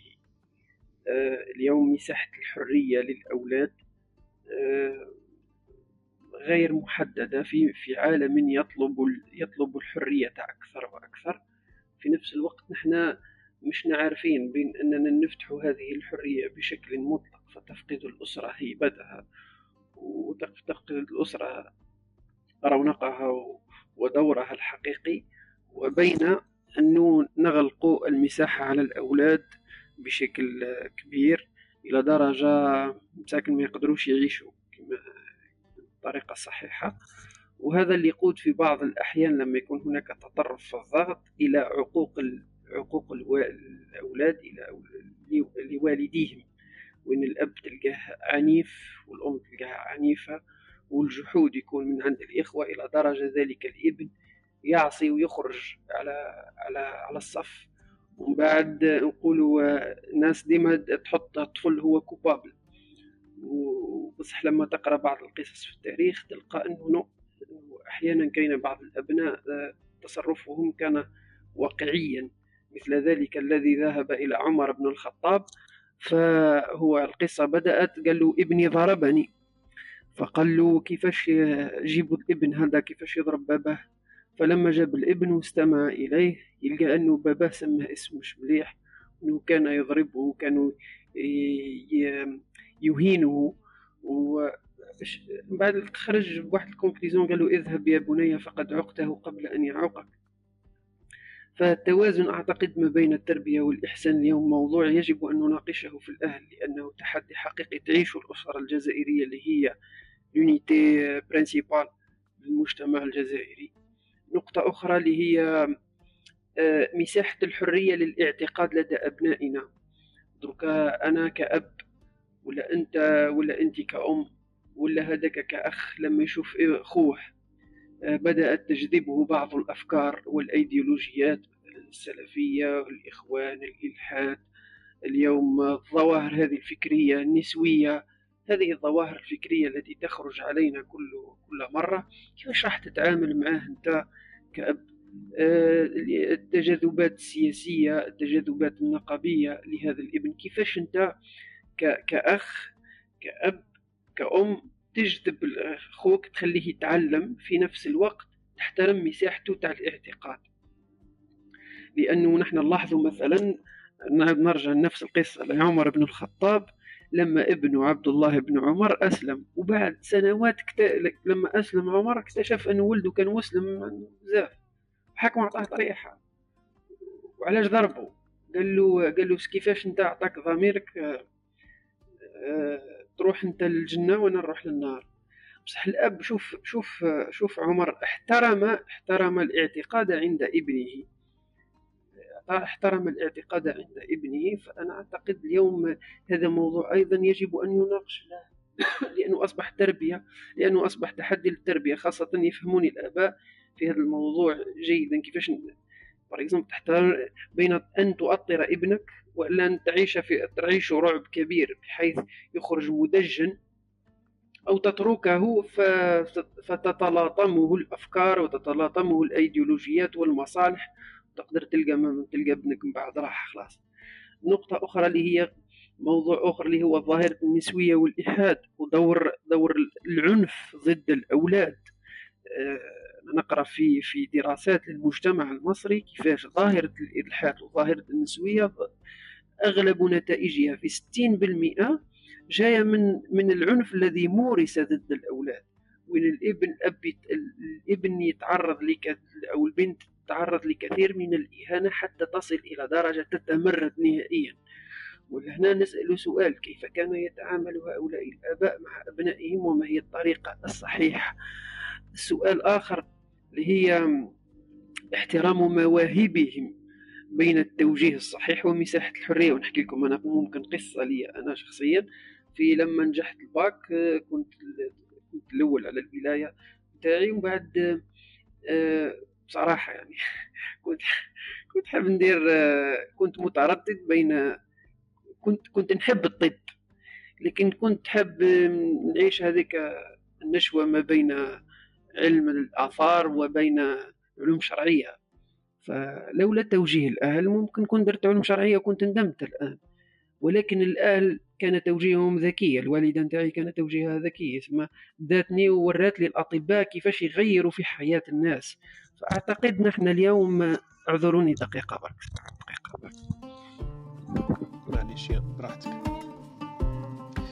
إلى حين يرجع معنا الأستاذ محمد إن شاء الله. نكملوا الدردشة تاعنا في هذا الحوار.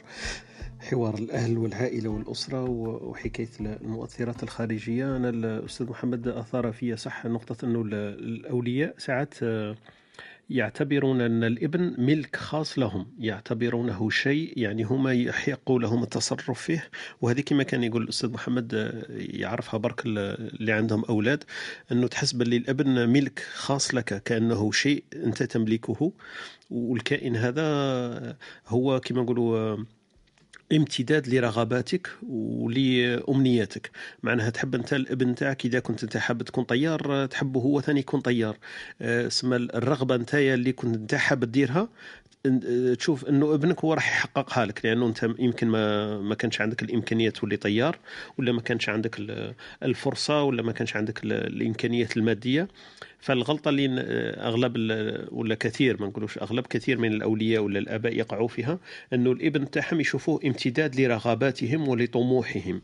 وهذه غلطة كبيرة لأنه هذاك الكائن المخلوق هذاك اللي هو إبن ولا بنت هو عنده ثاني الرغبات تاعو عنده الطموح تاعو. مش مجبر أنه يتبعك وأنت مش من حقك أصلا أنك أنت تتحكم في رغباته. هو هو عنده رغبات تاعو تؤيده فيها ولا تشاطره الرأي فيها ولا كما نقولوا تخالفه. هذه حاجتك لكن هو حر فيها يعني. في الأخير آه، المثال اللي قاله الأستاذ محمد آه، يعبر كل التعبير على هذه. إحنا نشوفوا الأولياء كما نقولوا يسيطروا بطريقة ولا بأخرى على رغبات الأبناء تاعهم في في مجال التخصص في مجال العمل ولا في مجال أخرى لأنه الأم إذا كانت حابة تولي محامية آه، وهي ما قدرتش تولي محامية في حياتها فأكيد راح تجبر ابن البنت تاعها ولا ترغبها في هذيك المهنة. لكن إحنا ما ننساوش إلا الأبن عنده ثاني رغبات واحدة أخرى. أنا شفت كثير من الأطباء والمهندسين عنده رغبة الموسيقى حاب يولي آه، حاب يولي مثلا عازف على على بيانو ولا مثلا حاب يكون رسام. ولا تلقى كثير من الناس هذوما المتفوقين الناجحين اللي صح عندهم آه، هذاك كيف يسموها الاحترام لرغبات الأولياء تاعهم. يجيب هذاك الشهادة يعلقها يقول له مثلا أنت إحنا السائد في مجتمعاتنا العربية والثقافة العربية تاعنا الشرقية الناس كاع يحبوا أبنائهم يولوا أطباء ومحامين. فيقول له أنت دير طبيب يدير طبيب. يجيب الشهادة يعلقها. بعد يقول له أنا رايح ندير électricité. يقول له كيف أنت راك طبيب؟ كيف دير électricité؟ يقول له أنا ملي كنت صغير عندي الرغبة حاب نولي électricité. نحب ال lampات نحب القفالي نحب ندير الإبداع. وتلقاهم مبدعين في المجال هذاك اللي هما حابينه مش المجال اللي كانوا مرغمين عليه ورغم التفوق تاعهم والنجاح تاعهم فيه كذلك لكن هما جابوا الشهادة برك لإرضاء الأولياء. هاي وراها الشهادة تاع طبيب هاني طبيب. لكن أنا عندي رغبة فمثلا في البلومبي حاب نخدم بلومبي. عندي نفحة في, في هذاك المجال. فساعات صح الأولياء تكون عندهم شوية هذيك النظرة اللي ناقصة وحنا نعذروهم أكيد. ماهيش كل الأولياء عندهم نفس نفس النظارات اللي يقدروا يشوفوا الأمور بهذه الوضوح ولا بهذه السلاسه اللي إحنا يمكن نحكوا في في منابر هكذا تبان بلي الأمور سهلة وهي مش بهذيك السهولة اللي اللي نحن نصوروها. مش عارف اذا الأستاذ محمد يقدر يواصل معنا يتفضل. اعذروني فقط. تفضل لا لا قلت قلت انه ظاهره الظاهره هذه أنك تسمح لأولادك بأن يختاروا آه، مواهبهم أو حتى شريك الحياة. يعني نعطيكم مثال أنا عندي أصدقاء آه، ممكن في بداية علاقاتهم آه، الأم نتاعو توبليجيه توبليجيه على نوع معين وهو ممكن الإنسان هذيك ما يشتيهاش ولا العكس. فلهنا نشوفوا أنه كاينة واحد نوعا ما واحد الديكتاتوريه وهنا تجي الحكمة الحكمة في التوجيه. فأنا نحكي لكم القصة هذه أنا حدثت معي مع الوالدة نتاعي في قضية مثلا اختيار التخصص. فقلت لها أنا نحب علوم شرعية فقالت لي قالت لي محمد قالت لي لا. قالت لي أنا ننصحك تروح تروح طب لأنه آه، صعيبه يكون واحد قارئ علوم شرعية في نفس الوقت طبيب لكن من السهل أن يكون طبيب وفي نفس الوقت قارئ علوم شرعية. قالت لي وتملك المؤهلات لذلك. هذا التشجيع خلق عندي التحدي هذاك. وبعد فعلا الحمد لله قريت قريت ذاك وقريت علوم شرعية في نفس الوقت. وما كان حتى مشكلة. ثم لهنا الوالدين آه، يملكون الحكمة ولا خبرتهم مهمة ولكن طريقة إيصال تلك الفكرة إلى أولادهم مهمة جدا. نقطة أخيرة وهي دور الأهل في التحفيز وخلق التحديات للأبناء باش يقدروا يقوموا بدورهم الحضاري. لأنه مثلا نعطيكم قصة في غزوة بدر الكبرى التي تعتبر نقطة تحول في العالم ككل. غزوة بدر الكبرى يحكي عبد الرحمن بن عوف يقول أنا كنت مسؤول على ميمنة المسلمين وكان قدامي شابان وفتيان واحد عمره 14 سنة والآخر عمره 14 سنة. قولوا لي درك واحد عمره 14 سنة فاش يهتم؟ أقصى اهتماماتهم تتر شوي إنستغرام شوي كذا شوي كذا. ف شغل جبد له الآخر الستار اللباس نتاعو الدرع تاعو. قال له يا عم أين أجد أبا جهل؟ قال له وأنت ما لك وما أبا جهل؟ قالوا سمعت أنه يسب رسول الله. والثاني قال له يا عم أين أبو جهل؟ قال له وأنت كيف كيف؟ وش وش مداك لأبو جهل؟ قال له سمعت أنه يسب رسول الله. من بعد تلفت للأول قال له وعلاش حبت تقتل أبو جهل؟ وش قال له؟ بغض النظر على فكرة القتل في حد ذاتها في هذا الموقف قال له قالت لي أمي لا تعد إلى البيت حتى تقتل أبا جهل. شوف الأم كيفاش تصنع تلك المعاني الكبيرة في عقل ابنها. ومحمد الفاتح كانت أمه تديه إلى غاية أسوار القسطنطينية وش تقول له؟ تقول له يا محمد أنت الذي ستفتح هذه هذا هذه القسطنطينية وتقول لك الحديث الرسول صلى الله عليه وسلم آه ستفتح رومية وتفتح قسطنطينية فنعم الأمير أميرها ونعم الجيش جيشها. شوف شوف الأهل لما يصنعوا تلك المعاني السامية في أبنائهم وشوفوها أيضا في حياة الشافعي كيفاش الشافعي رحمة الله فنلاحظ أنه الأهل لازم يقوموا بدورهم ولهنا اللي عنده ابن يحس بثقل المسؤولية الملقاة على عاتقه في يوم يقف قدام رب العالمين. فأعتقد أنه هذه معاني لازم لنا نتكلم عليها أكثر. اسكو نقدر نبونسي في الكبسولة الثقافية؟ اي تفضل. ندير لك برك نعاود أمتع أذناي وإياكم بهذا الفاصل وواصل من فضلك. يا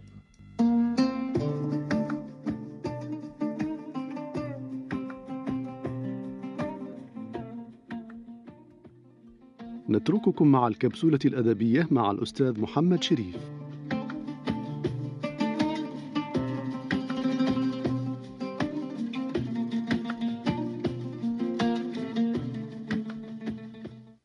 إذا آه، كنا تكلمنا في الكبسولة الأدبية من قبل على أبو القاسم سعد الله شيخ المؤرخين وبن عيسى بن عبد النبي الجراح جراح الأعصاب وتكلمنا على القامة العلمية والجبل آه، ابن باديس اليوم سنتكلم عن أديب لا يعرفه كثير من الجزائريين لا يعرفه كثير من الجزائريين وهو محمد بن أبي شنب بن آه، يسموه أبو شنب. ولد في الجزائر في سنة 1869 في فترة الاستعمار وهو من ولاية المدية آه، في منطقة بير الذهب تبعد حوالي ثلاثة إلى أربعة كيلومتر على على بلدية المدية العاصمة آه، هو كرغلي آه، آه، عفوا نعم هو اسمه أمه أمه جزائرية وأبوه تركي وولد في عائلة لا بأس بها عندهم عندهم الأراضي وهذا اللي سمح سمح له في ذلك الوقت أنه الوالد نتاعو يزرعوا الأرض ويبيعوها فولد في العز. حفظ القرآن الكريم في صغره ثم دخل إلى المدرسة الفرنسية في ذلك الوقت وتعلم وتتلمذ هناك وأتقن اللغة الفرنسية إتقانا مثل أهلها. ثم آه، في نهايتها تخرج من الثانوية وراح إلى دار المعلمين الفرنسية في بوزريعة في العاصمة الجزائرية ودرس بها حوالي سنتين ونصف حتى تخرج بإجازة بأنه يقدر يدرس الفرنسية في الجزائر صح؟ في آه، بعدها بعدها دخل ابن أبي شنب راح لواحد المعلم المعلم هذا يدعى أبي القاسم بن سديرة آه الذي درسه اللغة العربية بشكل عميق مدة سنة كاملة آه سنة 1896 وثم بعدها بسنة درس شهادة الدكتوراه ونالها. وفي سنة 1898 عينته الأكاديمية الفرنسية أستاذا ثم نقل إلى المدرسة الكتانية في قسنطينة خلفا للعلامة عبد القادر المجاوي وانتقل ثم إلى ثم إلى عود رجع للجزائر العاصمة في المدرسة الثعالبية في الجزائر العاصمة حيث أتقن علم النحو والصرف والفقه الإسلامي المالكي والأدب العربي. وسمحت له هذه المخالطة مع كثير من السياح ومن كثير من المعمرين أو المستعمرين عفوا مستعمرين في الجزائر أن يتقن عدة لغات. أهم اللغات التي أتقنها هي اللغة العربية والفرنسية والإنجليزية والتركية والإيطالية والألمانية والفارسية واللاتينية. يعني ثم نقدر نقول هذا الإنسان كان موسوعة في اللغات. آه ثم تزوج في سنة 1903 آه تزوج ابنة الشيخ قدور بن محمود وهو شيخ كبير في المالكية من منطقته. كان آه ورزق بتسعة أبناء. خمسة ذكور وأربعة إناث ثم أسند إليه دراسة صحيح البخاري آه، في العاصمة وارتقى سنة 1908 في الجامعة. دخل عاد أصبح يدرس في الجامعة الجزائرية هنا. كانت كاينة جامعة هنا في الجزائر وأصبح محاضر في الجامعة. وسنة 1920 تم انتخابه في المجمع العلمي العربي بدمشق عضوا.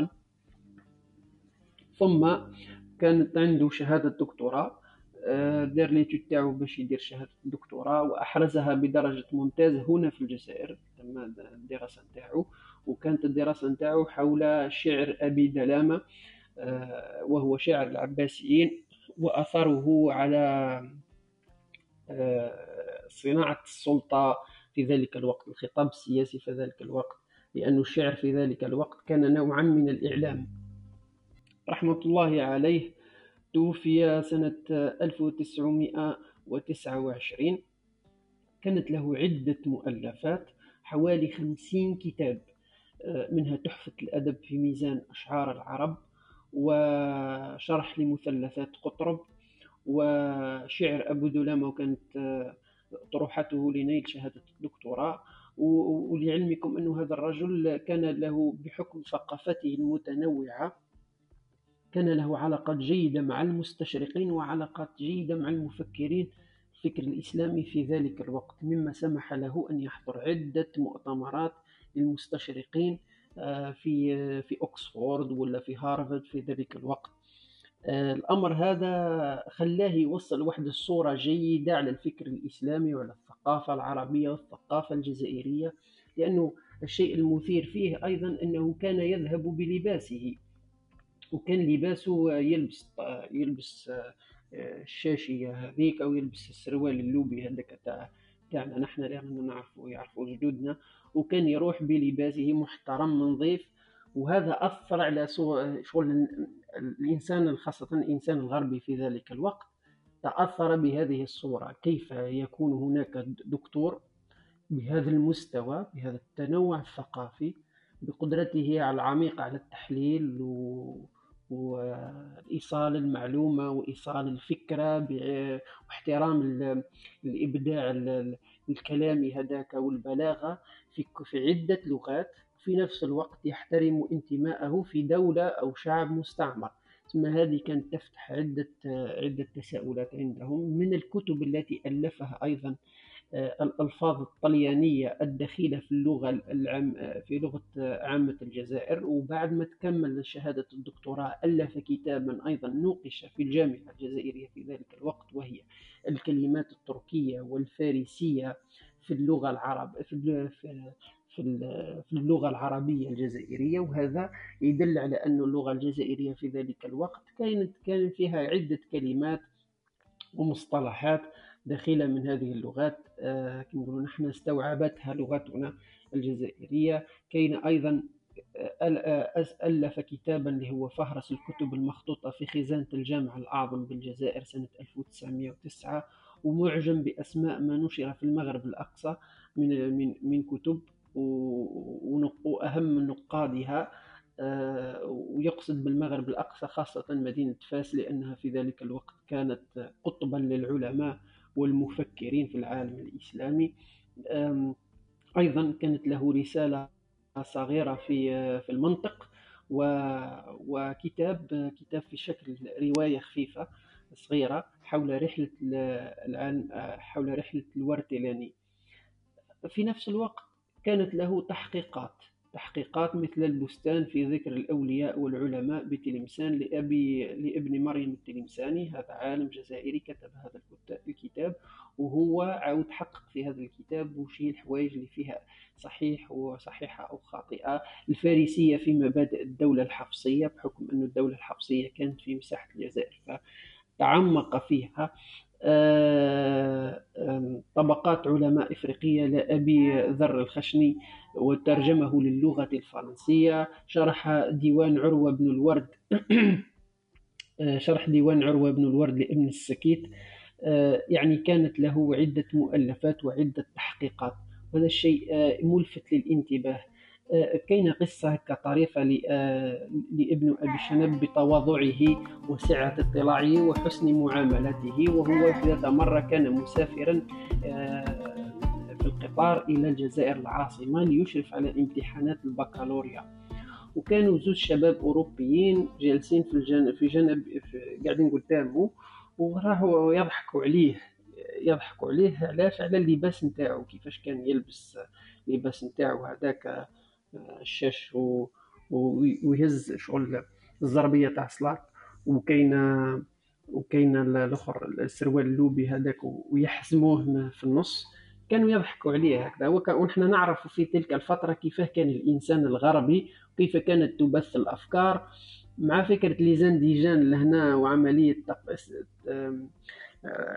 الانديجان يشوف روحه ديما طايح وصغير وضعيف وأنه الغربي هذاك هو كل شيء وهو القوي وهو يعرف كان مركب النقص فما حبش يرد عليهم وشاءت الأقدار أنه غدوة في الامتحان يظهروا يظهروا الناس هذوكم يجوزوا عنده الامتحان وكان الامتحان شفوي. فالسيد حكم عصرها مليح وكانت أغلب أسئلته تدور حول ما هو الزي الوطني الجزائري ما هي العادات والأخلاق والتقاليد الجزائرية. وهذا الشيء أربكهم أربكهم وفي الأخير مدلهم لانوت آه، وكان كثير التكلم باللغة العربية. حتى يخيل إليكم أنه لا يتقن اللغة الفرنسية. هذا الرجل من أكبر علماء الجزائر آه، وفاته المنية في عمر 60 سنة سنة في 5 فبراير 1929 دخلوه المستشفى مصطفى باشا ووري التراب ودفن في مقبرة عبد الرحمن الثعالبي. يقول عنه البشير الإبراهيمي بفقده فقدت الجزائر ركنا من أركان العلم الصحيح وعلما من أعلام التاريخ الصحيح.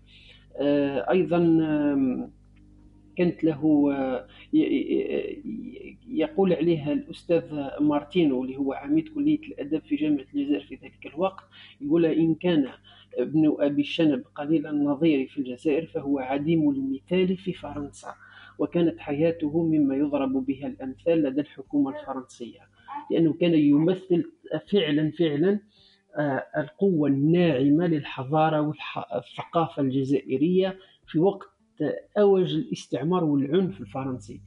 كانت له مراسلات كثيرة مع أحمد تيمور باشا وأحمد تيمور باشا كان كانت أخته عائشة التيمورية وهي معروفة الآن معروفة في التاريخ كانت زعمة زعمة رائدة من رائدات الحركة النسوية في الوطن العربي وأيضا محمد كرد علي وكثير من العلماء في العالم الإسلامي خاصة التونسيين والمغربيين وأيضا في فرنسا وألمانيا وإنجلترا.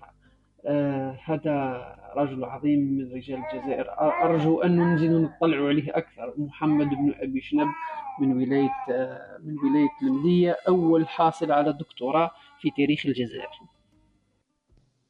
بارك الله فيك أستاذ محمد وأكيد آه، كما نقولوا آه، آه، أحييت فينا هذا هذا الشغف لمعرفة أكثر هذه الشخصية وهذا هذا القامة من قامات الجزائر محمد بن أبي شنب. دونك إن شاء الله نطلعوا عليه ونتعرفوا كثير على على حياته وعلى مؤلفاته. وحنا كما قلت لك الهدف من من كبسولتنا الفكرية ولا الأدبية أنه هذا هو. إحنا نحيي شوية هذوما الناس اللي اللي لسبب أو آخر ما نعرفوهمش إحنا كجزائريين للأسف. فبارك الله فيك أستاذ محمد وشكرا على المداخلة تاعك. ما عارف إلا تحب تعاود ترجع خونا حميد السؤال تاعو هذاك بنعم أو لا ومن بعد يمكن نديروا فيها نديروا فيها صباحية كاملة في كيف. هل يمكن للحضارة النهوض انطلاقا من الأسرة؟ أنا أنا على حسب واش فهمت المداخلة تاعك هذيك قبل الأمثلة اللي طرحتها هي نعم مش عارف إذا صح ولا لا وتبقى لنا الكيف الكيف أكيد يطول الحديث فيها صح أستاذ محمد؟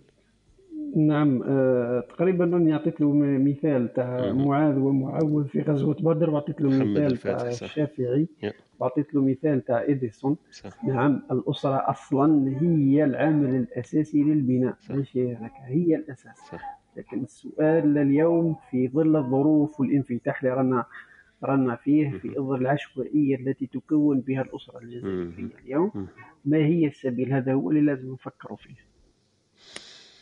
صح صدقت آه، أستاذ محمد. صح العشوائية اللي رانا عايشين فيها وماذا يمكننا أن ننتظر من أسر مكونة بالطريقة وتعيش في الظروف التي نعيش فيها وكما نقولوا اهتماماتها وحاجتها كما نقولوا لا علاقة لها بما ننتظره منها. دونك هذا هو المشكل ولا الإشكال الكبير.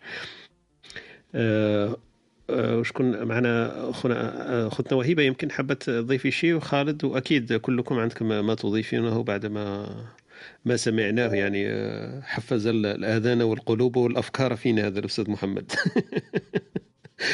تفضلوا. آه، قلت لك بالنسبة يعني للعائلة يعني تفكك الأسرة ولا خروج الأولاد عن طاعة الوالدين يعني آه، أنا دائما كي كنت نشوف آه، مثلا عائلة نشوف آه، أنا كنت دائما نركز عندي مش عارفة يعني خوف كبير كي نشوف عدد كبير من التسرب المدرسي كما قلت لكم شحال مرة نهضر عليها. الأولاد اللي يخرجوا من المدارس يعني بأعداد غير معقولة يعني في المجتمع الجزائري. يعني تلقى واحد يعني في أولى متوسط يقول لك خرج من المدرسة ثانية متوسط خرج من المدرسة. هاد الابن كي يخرج من المدرسة واش هو ال ال التأطير ولا واش هي المرافقة اللي راهم لهاد العائلة محضرتها عليه حتى يعني يتعلم حاجة يتعلم صنعة يتعلم حاجة. هذا هو علاش مسؤولية إنك تكون أب مسؤولية كبيرة جدا. أنا كي يقولوا لي مثلا إحنا في ثقافتنا يعني آه، ثلاث أولاد في بعض المجتمعات يشوفوها قليلة.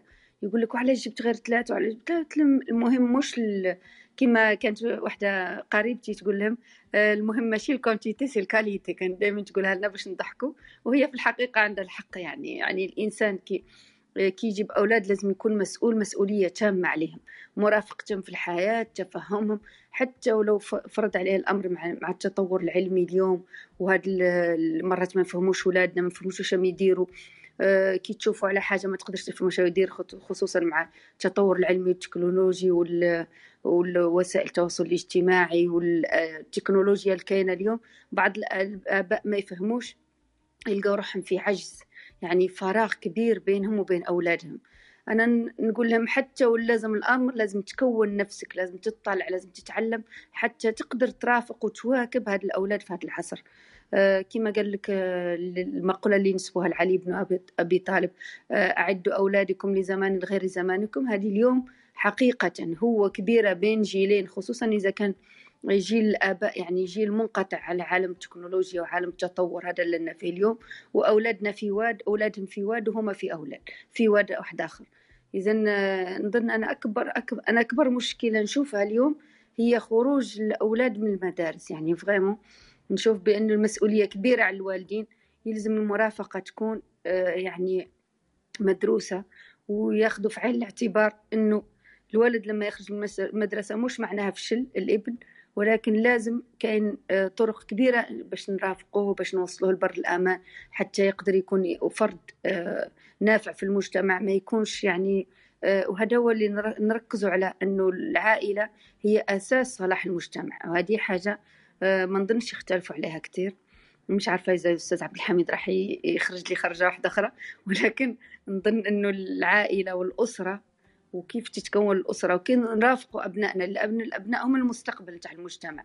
يعني إحنا الوالدين اليوم رانا درنا عشنا حياتنا ووصلنا لهذا المكان اللي وصلنا له. ولكن دوك المرافقة نتاع أولادنا حتى يكونوا أفراد نافعين في المجتمع خصوصا يعني ما يكونوش أولادنا جاهلين. يعني خروج من المدرسة ما نشوفوش آخر آخر يعني فشل كبير ولكن الفشل هو أنك ما ترافقش أولادك بعد خروجهم من المدرسة وتحطهم على المسار الصحيح وتحاول تفهم واش هما حابين وعلاش خرج من المدرسة وعلاش ما حبش يقرأ في المدرسة النظامية. ممكن حب يثقف بطريقة أخرى ممكن هو إنسان ممكن ينجح ويكون ناجح ويكون مبدع في مجال واحد آخر حتى ولو كان نجار ولا كان في مهنة يعني ميتي اللي ممكن البعض ما يعطوهاش قيمة كبيرة مثل الطبيب وكا ولكن ممكن يكون إنسان مبدع وناجح أكثر من هذاك الإنسان اللي درس حاجة ودراسة عليا وما حبهاش. آه هذه هي النقطة أنا اللي حبيت نركز عليها فقط. وكنت دائما دائما كي نشوف آه أي ابن يخرج من المدرسة ونشوفه يعني من دون مرافقة ما يدرس ما يتعلم غير يدور في الفراغ يعني نحس يعني بغضب كبير على هذوك الوالدين لأنهم ما ما اعتبروا إن الأبوة شيء سهل يجيب أولاد فقط وخليهم في الدنيا يمشوا حدهم. ولكن إنك تكون أب ولا تكوني أم مسؤولية كبيرة كبيرة كبيرة معناها. لازم تضحي تتخلى على ياسر حوايج وت... وتركز وتركز وتركز على أولادك حتى يوصلوا لهذاك بر الأمان. هذه هي الكلمة فقط اللي حبيت نضيفها. شكرا. بارك الله فيك أختي وهبه كلام صح في الصميم وعنده مع مع معنى ومغزى كبير تاع الصح. أنا عجبتني فيك كلمة المرافقة هذيك. أنا حطيت تحتها 20 خط لأنه صح لو المفهوم هذا نفهموه كأولياء ويفهموه الأولياء أنه دورهم دور المرافقه وما يعنيش لما تكون مرافقة معناكش مسؤول بالعكس لما ترافق إنسان تقدر تعقب له مفاهيم ولا تفهمه في أمور بطريقة بطريقة تكون شوية سلسة وذكية. لكن المرافقة المرافقة كلمة أنا حبيتها منك ياسر. ياسر مهمة ياسر في في طريقة تفكيرنا وقيادة ولا تكوين الجيل الجديد هذا ولا الجيل القادم.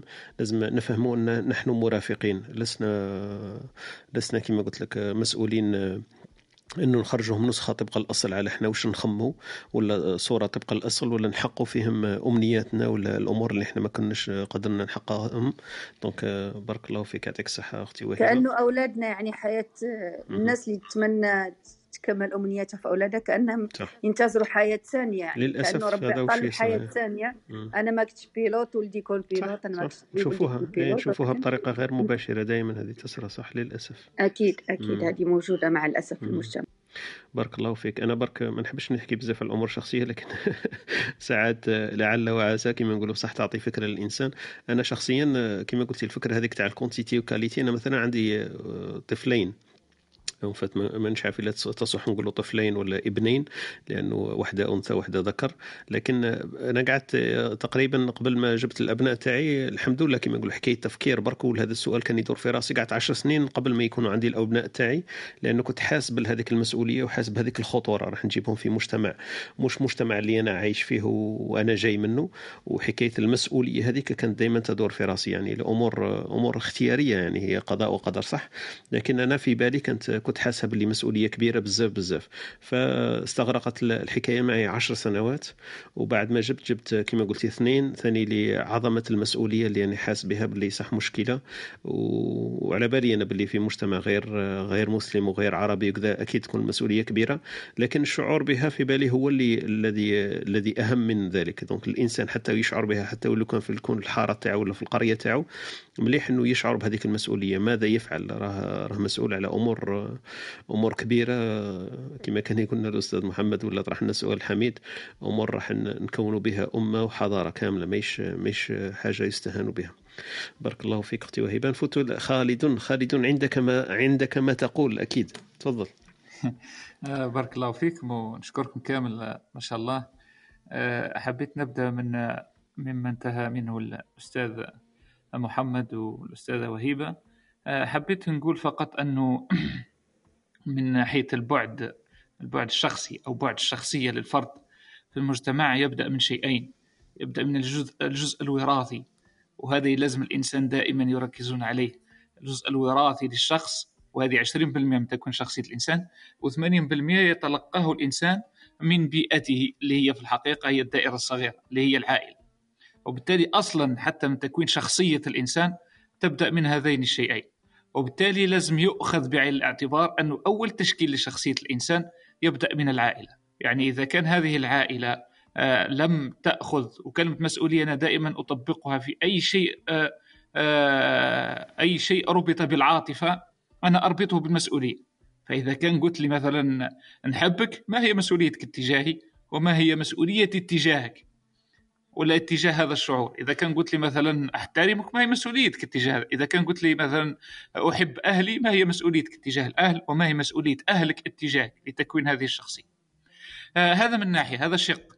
آه الشق الثاني هو آه دور الفرد أو دور العائلة أو الأهل في البناء الحضاري. آه لل... وأنا عندما أتحدث إلى الحضاره الحضارة هي تميز على المستوى المحلي والمستوى الدولي وحتى المستوى الأممي. نحن ديما ننطلق من الأمة لكن هو الأولى أن ننتقل من الأمة إلى الجزء المحلي فقط على المحل المجتمعات. كيف نبني مثلا البناء الحضاري للمجتمعات؟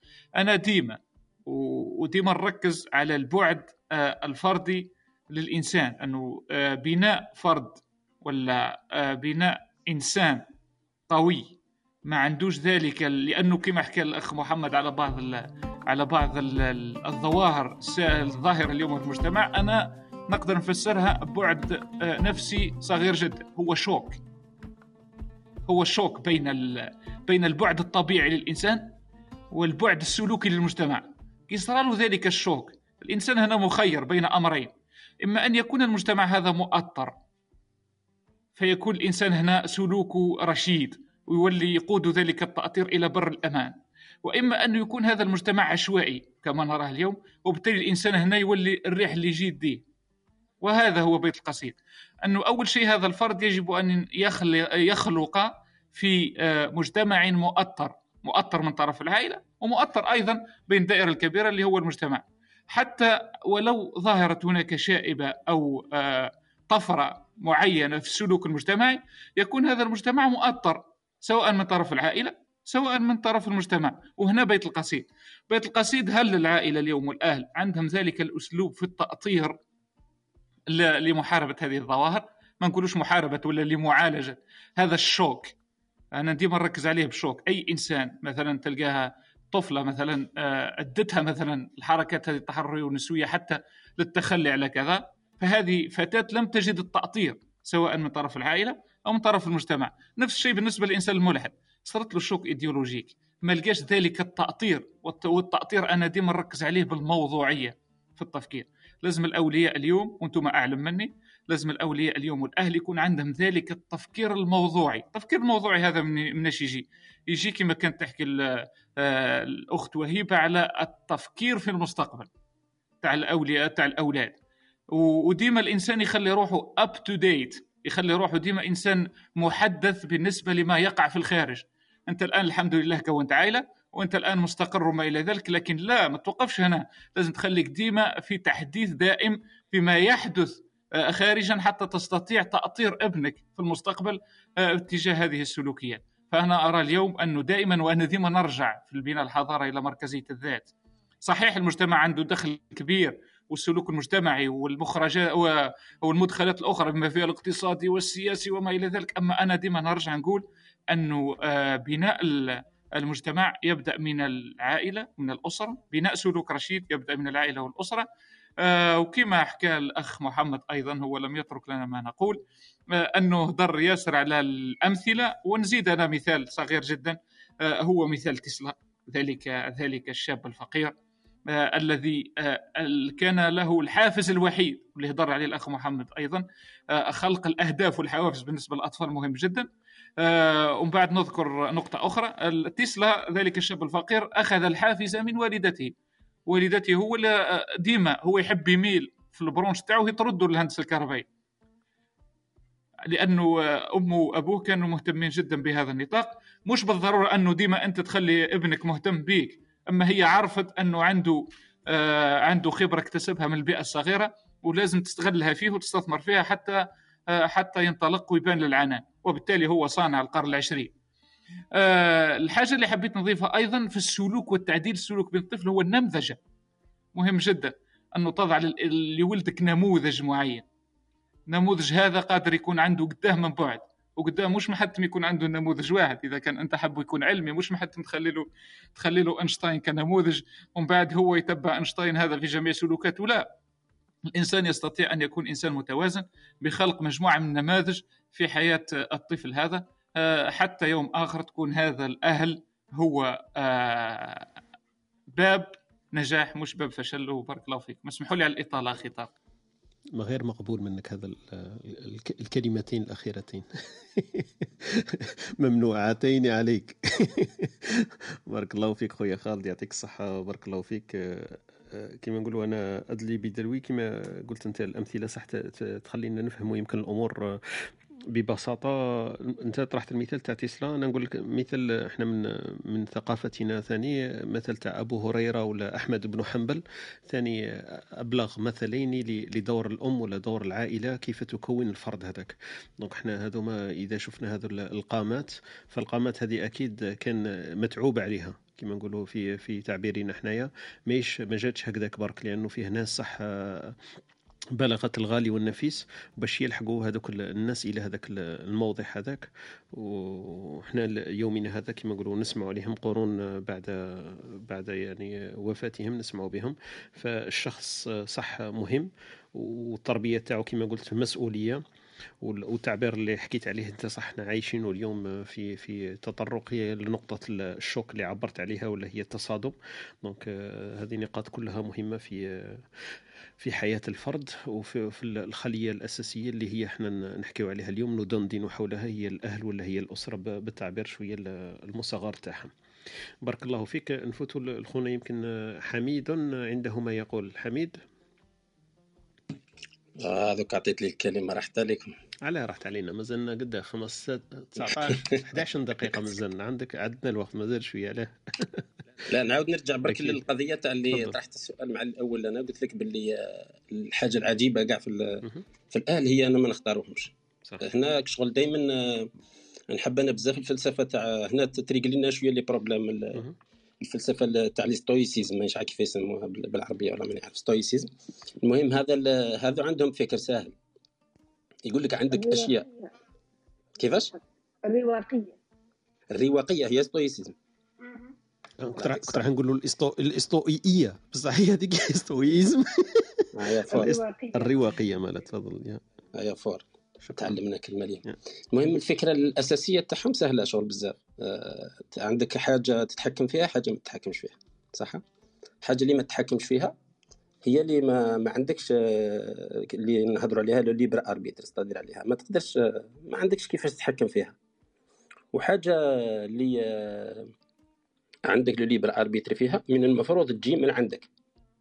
بصح المشكلة وين تصرى هنايا؟ المشكلة في الأشياء اللي آه انت ماكش آه ما أنت ما اخترتهاش وهي جات عندك. هذه est-ce que عندك ال libre arbitre فيها ولا لا, هي هنا الحصلة. donc إلا كاين بزاف صوالح كيما هكا كاين بزاف صوالح اللي اللي تحتموا علينا وحنا ما اخترناهمش. مثلا آه، الورث تاعنا ال génétique مثلا آه، الموروث تقدر شوية تغير فيه. بصح الورث génétique آه، هو صعيب بزاف إنه الانسان كيفاش راح يبدل في شكله كاع donc كيفاش راح يتعامل وراو libre arbitre تاعو؟ par rapport اش تعطى له ربي comme corps ولا اش تعطى له ربي comme comme وين نزاد ولا هادو الصوالح impossible تتحكم فيهم. ما تقدرش تعرف أنت وين إحنا ما اخترناش بلي نزادو في الجزائر ولا. من نزلنا في الجزائر. donc وراهي la marge تاع ال manœuvre تاعنا هنايا. وين نقدروا نتحركوا؟ هنا المشكلة وين راهي هما بالنسبة لهم سهلة شغل ثاني. عندك كل ما هو خارجي معناتها باللي آه، كل ما هو انفعال معناتها باللي جاي من الخارج. أي واحد يستفزك ولا أنت تحس روحك مستفز ولا غضبان ولا surpris ولا. المهم هما الفكر تاعهم كيما هكذا. يقول لك باللي زعما هذه جاتك من برا. parce que impossible أنت normal من المفروض أنت تقدر تتحكم فيها vu que الشعور عندك الداخل donc أنت تقدر تتحكم فيه أي واحد يستفزك ولا أي واحد يجيك من برا معناتها راح يأثر عليك.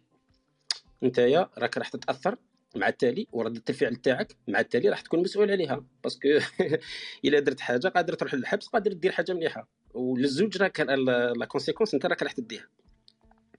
راك شايف بهذه البساطه هكا هي هي تبان simple بزاف بصح vraiment شغل وعلى بال الواحد يتمعن فيها ويحطها في شغل cas exemple تاع صح في حياته بصح تخيل أنت يا مثلا ضربك آه، هذه هما يقولوا كيفاش؟ يقولوا إحنا ما عندناش مشكلة مع الأشياء اللي ما نكونترولوهمش وقادر ياثروا لنا في حياتنا. ما عندناش مشكلة معهم وإنت ما عندناش مشكلة معهم في التقبل.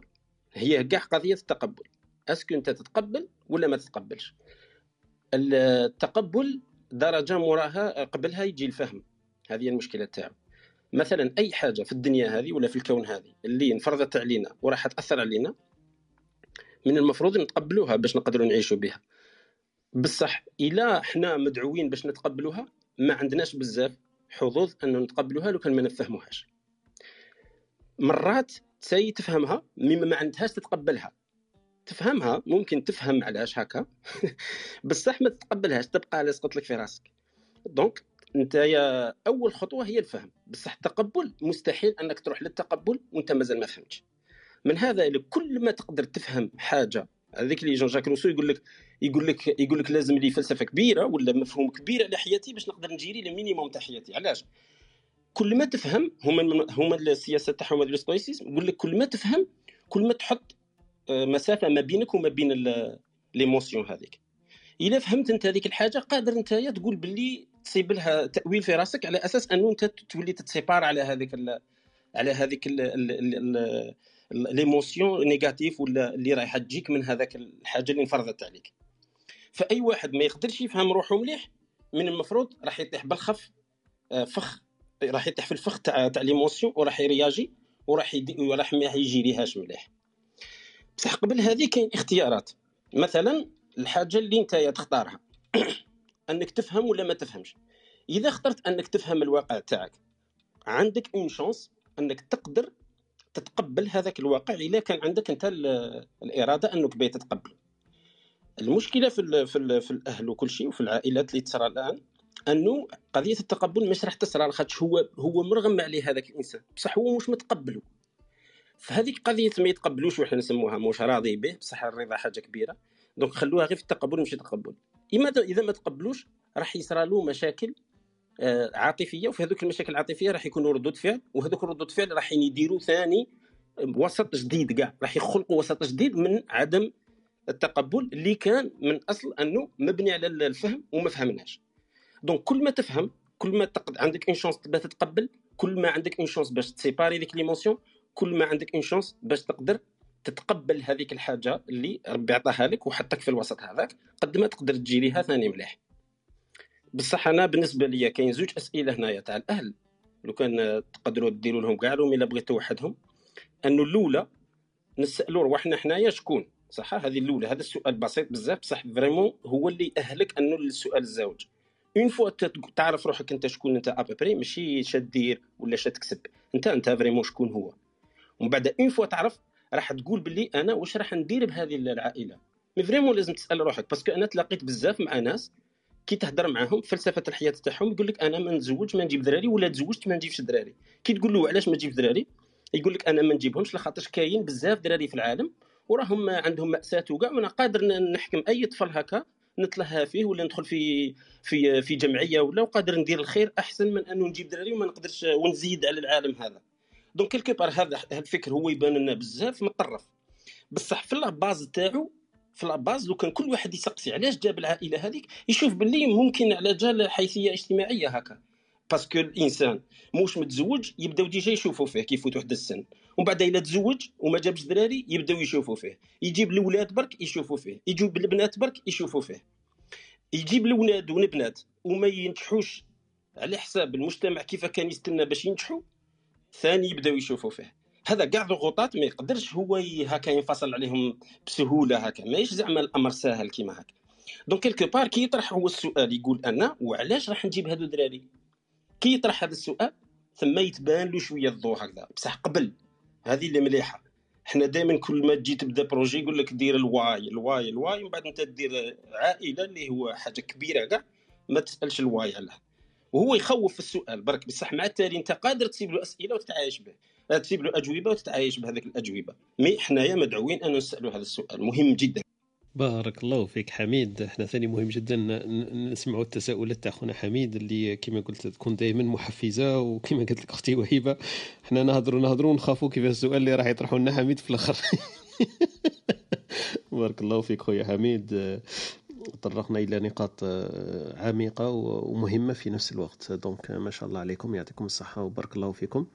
نرحبوا برك بخوتنا اللي راهم معنا في هذا الصباح وإن شاء الله يكونوا استفادوا واستمتعوا بالمحور اللي رانا نحكيو عليه اليوم. معنا اختنا نسرين وخونا ديدي وخوتنا حفصة خوتنا خونا أيمن آه، يسرى معنا أستاذ يزيد أسامة آه، معنا كمال معنا خديجة معنا عبد الحميد ولا عبدال معنا إبراهيم حميدة نور أحمد هذوما كامل. خونا خالد معنا أحمد كذلك عبد الرحمن آه، خوتنا مريم يونس سيف أهلا وسهلا بكم. لطيفة آه، نسيبة حنان أهلا وسهلا بكم. خونا سفيان أميمة عبد القادر هذوما كامل معنا في هذا الصباح. آه، نشكرهم على الاستماع تاعهم على الوقت اللي عطاوه لنا في هذا الصباح. إن شاء الله يكونوا استفادوا. نديروا برك فاصل قصير ونواصل. إن شاء الله الدندنة تاعنا ما بقالناش بزاف.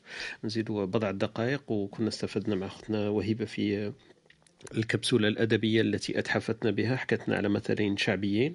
نذكركم بهم. قالت لنا أختنا وهبة اللي ما عندوش كبير يشري له كبير. وهذا في المجتمع المصري يمكن يطلقوه كثير والمجتمع الجزائري إحنا أكثر يقولوا اللي ما حضر لي في عرسي ونفاسي غير يخطي راسي. هذا مثل وخونا كريم عطانا هذا المثل قال لك خوك خوك وخليه يولي صاحبك هذه عن حميد. بارك الله فيكم. نديروا برك هذا الفاصل القصير ونواصل إن شاء الله الدندنة تاعنا. شكرا لاستماعكم لبرنامجنا. كنتم مع إسبريسو توك مع طارق. تابعونا live يوميا من الاثنين حتى الجمعة. تجدون تسجيل في شكل بودكاست على موقعنا ام أو على سبوتيفاي أو أبل بودكاست أو منصتكم المفضلة للبودكاست. لا تنسى أن تشاركه مع من يمكن أن يهمه موضوع الحلقة. ليصلك تنبيه عند بدء غرفنا الرجاء الانضمام إلى ال club ام عبر الضغط على البيت الأخضر في الأعلى.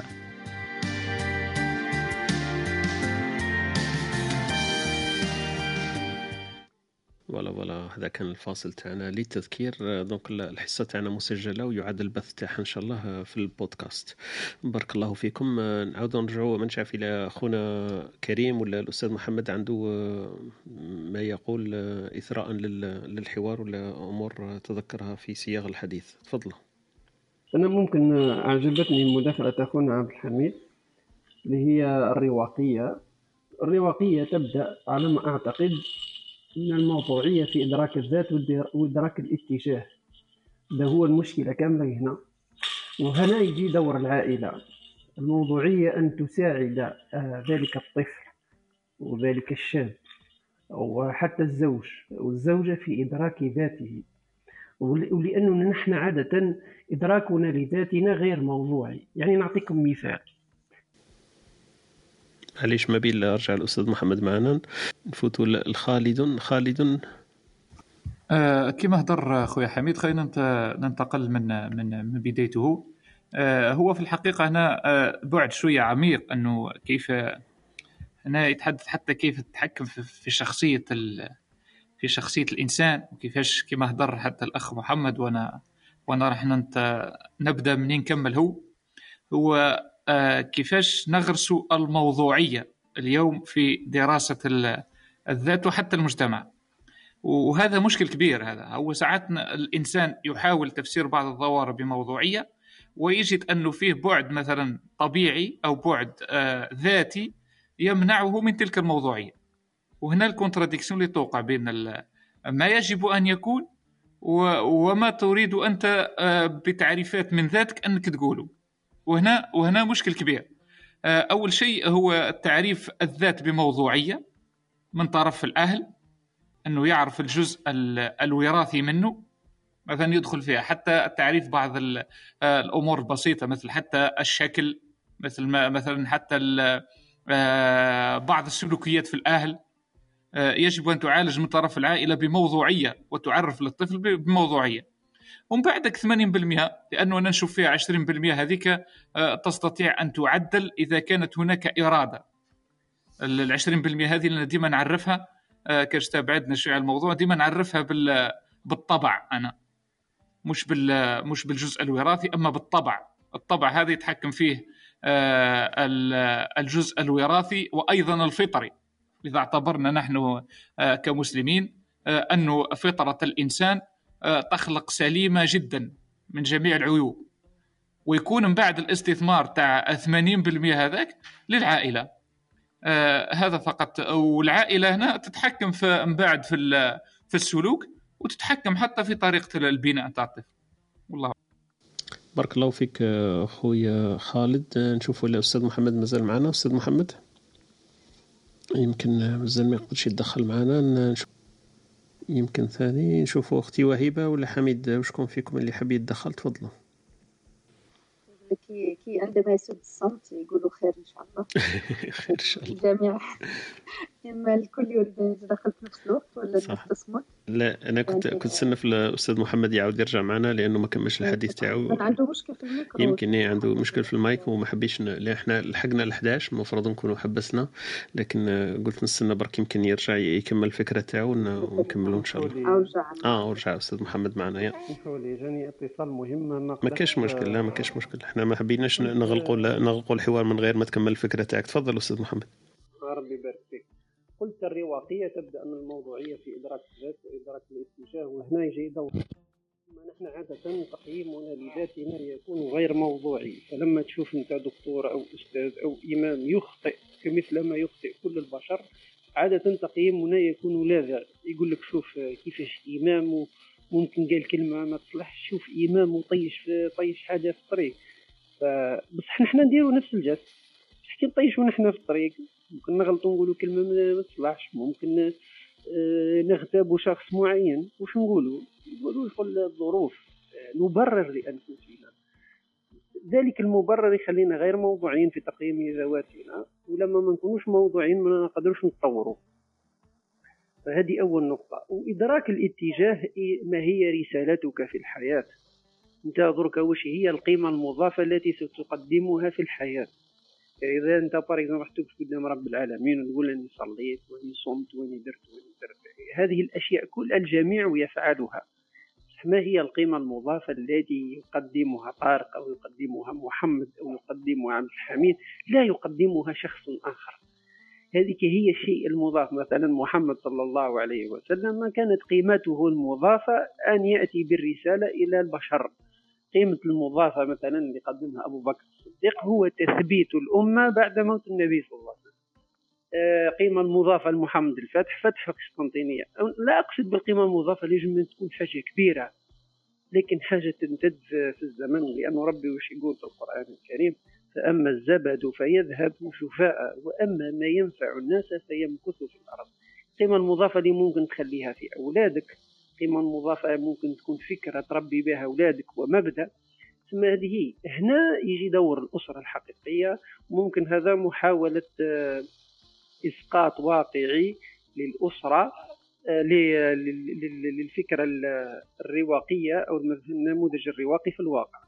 وشكرا واسمحوا لي على الإطالة لا بالعكس أستاذ محمد نحن مستمتعين وبالإضافات وكل الكلام اللي راك تلقي فيه ما شاء الله عنده اثر طيب في في قلوبنا وإضافة كما نقولوا كبيرة للقاءات تاعنا الصباحية هذه. دونك بارك الله فيك. وانت اللي يسمح لنا أنا عارفين باللي كما نقولوا الانشغالات تاعك والاهتمامات صعيبة. وعلى بالنا باللي راك تربي في جيل إن شاء الله يكون جيل من من جيل محمد الفاتح إن شاء الله ولا عبد الله بن عمر كما ذكرتهما ان شاء الله يكون فيهم أسوة هذيك.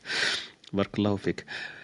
آه نشوف باللي رانا فتنا الموعد المحدد تاعنا. donc je pense نلحقوا الختام الصباحية تاعنا هذه في موضوع اللي كنا ندندن حوله موضوع الأهل والأسرة والعائلة والأهمية تاع تاع الأسرة في تكوين الحضارة حتى تكوين المجتمع والنهوض به. donc هذا المآل اللي قلنا إليه في الأخير. نبداو يمكن بكلمات ختامية ونكملوا إن شاء الله الصباحية تاعنا إذا شئتم. نديروا برك هذا الفاصل القصير ونكمل إن شاء الله بعده الكلمات الختامية.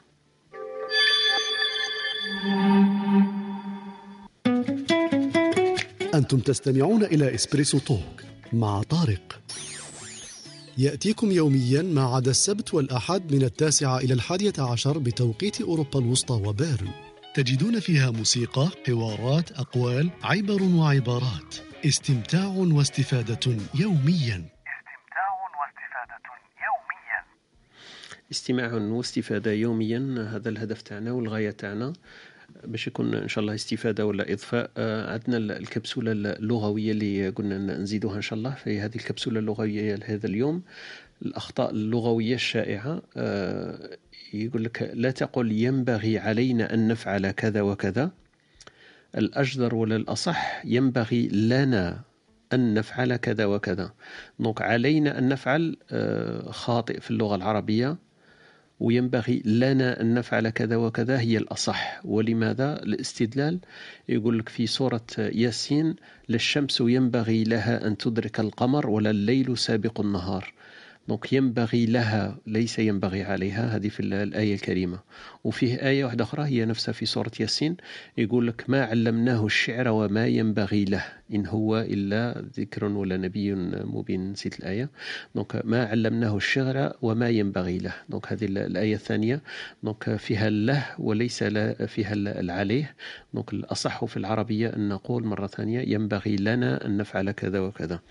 كانت هذه الالتفاتة ولا الكبسولة اللغوية في حصتنا الصباحية لهذا اليوم. آه، إسبريسو الصباح. وإن شاء الله نمر إلى الكلمات الختامية. نختم الصباحية تاعنا إن شاء الله في هذا في هذا اليوم. الأختي وهبة ولا الأستاذ محمد؟ أستاذ محمد كلمة ختامية في هذا الصباح. شكرا جزيلا لكم على سعة صدركم وعلى الموضوع. بارك الله فيكم. ويوم طيب. بارك الله فيك أستاذ محمد يعطيك الصحة وشكرا لك ثاني على الوقت تاعك وعلى المداخلة تاعك. آه، أختي وهبة ولا كريم؟ كريم مانيش عارف إلا راه مش معنا يمكن يقدر يسمع برك ما يقدرش يتكلم. فياسين عاود رجع معنا. ياسين رانا في الكلمة الختامية فأهلا وسهلا بك في كلمة ختامية. تفضل. راك في أي مطار الآن؟ مازالك في أمستردام؟ إيه ما زلت في أمستردام. OK. نستنى نستنى الفول الجاي إن شاء الله. على ربي. كلمة ختامية من أمستردام. يا خويا ربي يحفظكم إن شاء الله بارك الله فيكم. إن شاء الله نسمحوكم نسمعوكم ديما تجي إن شاء الله. بارك الله فيك. وإن شاء الله رحلة كما نقولوا موفقة إن شاء الله وبدون عناء. وتجد الأهل إن شاء الله في صحة وعافية. وتستمتع بالوالدة وكما نقولوا تقر عينها إن شاء الله برؤيتك. وإن شاء الله ترجع في صحة وعافية وتلقى ثاني اهلك في صحة وعافية. بارك الله فيك خويا شكرا لك. شكرا. أختي وهبه وأخويا خالد آه، نخليكم أنتم مع الكلمة الختامية مادام نعم، حميد. آه، حميد انتقل في مو مو كما نقولوا مكالمة مفاجئة فالكلمه ليكم أنتم في الختام. آه خليني أنا وخلوا ختامها مسك فهمتك فهمتك استبقت السمع ولا استرقت السمع؟ استرقت الكلمة. تفضل. آه بارك الله فيك ونشكر الجميع على المشاركات حقيقة تعلموا الكثير. فقدت الآية وما علمناه الشعر وما ينبغي له. إن هو إلا ذكر وقرآن مبين. صح باش ما يبقاش المعنى ناقص فقط. صح صح صح. آه آه بارك الله فيك. حبيت آه فقط آه أذكر كما ذكرت كامل بأهمية الأهل في البناء في البناء الفكري والنفسي والاجتماعي والأخلاقي وحتى الروحي. نركز على الروحي لأنه أول أمراض المجتمع تبدأ من الجانب الروحي. للشخص. يكذب عليك اللي يقول لك المشاكل الاقتصادية والمشاكل ما إلى ذلك. صحيح تؤثر لكن إذا كان الإنسان آه، بعده الأخلاقي والروحي آه، قوي فيستطيع أن يجابه ويستطيع أن تكون له أهداف في المجتمع آه، وفي النهاية أتمنى أن العائلات اليوم تجد التأطير والأهل يجدون التأطير باش يعرفوا مسؤولياتهم حتى تكون عندهم نظرية أو على الأقل نظريا آه، معرفة الشيء ومن بعد يولي في من بعد يولي منهج يتبعوه في بناء سلوك آه، الفرد. ومن بعد في النهاية تولي عندنا طريقة صلبة جدا تبدأ من كل فرد في البناء وحتى في إنجاز العمل. بارك الله فيك مجددا اخويا طارق ربي يجازيك كل خير يومكم طيب. بارك الله فيك. ربي يحفظك خويا خالد وإحنا ثاني نسعد دائما بلقائك ومداخلاتك وكلامك. الطيب أنا رسمت عندي واحد الرسمة هكذا على حسب الكلام تاعك مش كان يدور فيما قبل. أنت أضفت كلمة التأطير للأسر والعائلات ودرت لها سهم مرافقة. لماذا؟ ليرافقوا الأبناء تاعهم وتكون هم هو مرافقة والسهم اللي يجي بعدها نحو البناء لبناء شيء مهم. يجب المرافقة والمرافقة تدعي التأطير. دونك هذوما كلهم حلقات مربوطة في بعضهم. إذا إذا فقدت ولا تخلخلت آه، حلقة من هذه الحلقات أكيد اللي يجي بعدها ما يكونش على أرضية صلبة وأرضية ثابتة. فيجب التأطير للأسر القادمة. يجب مرافقة أبنائها المرافقة الجيدة ليكون فيها بناء ثابت وبناء جيد. donc هذه كلها مربوطة ببعضها. بارك الله فيكم المداخلات. قبل ما نفوت الكلمة الختامية لأختي وهبة طلعت معنا حنان. كانت حابة تقول شيء ولكن خرجت يمكن.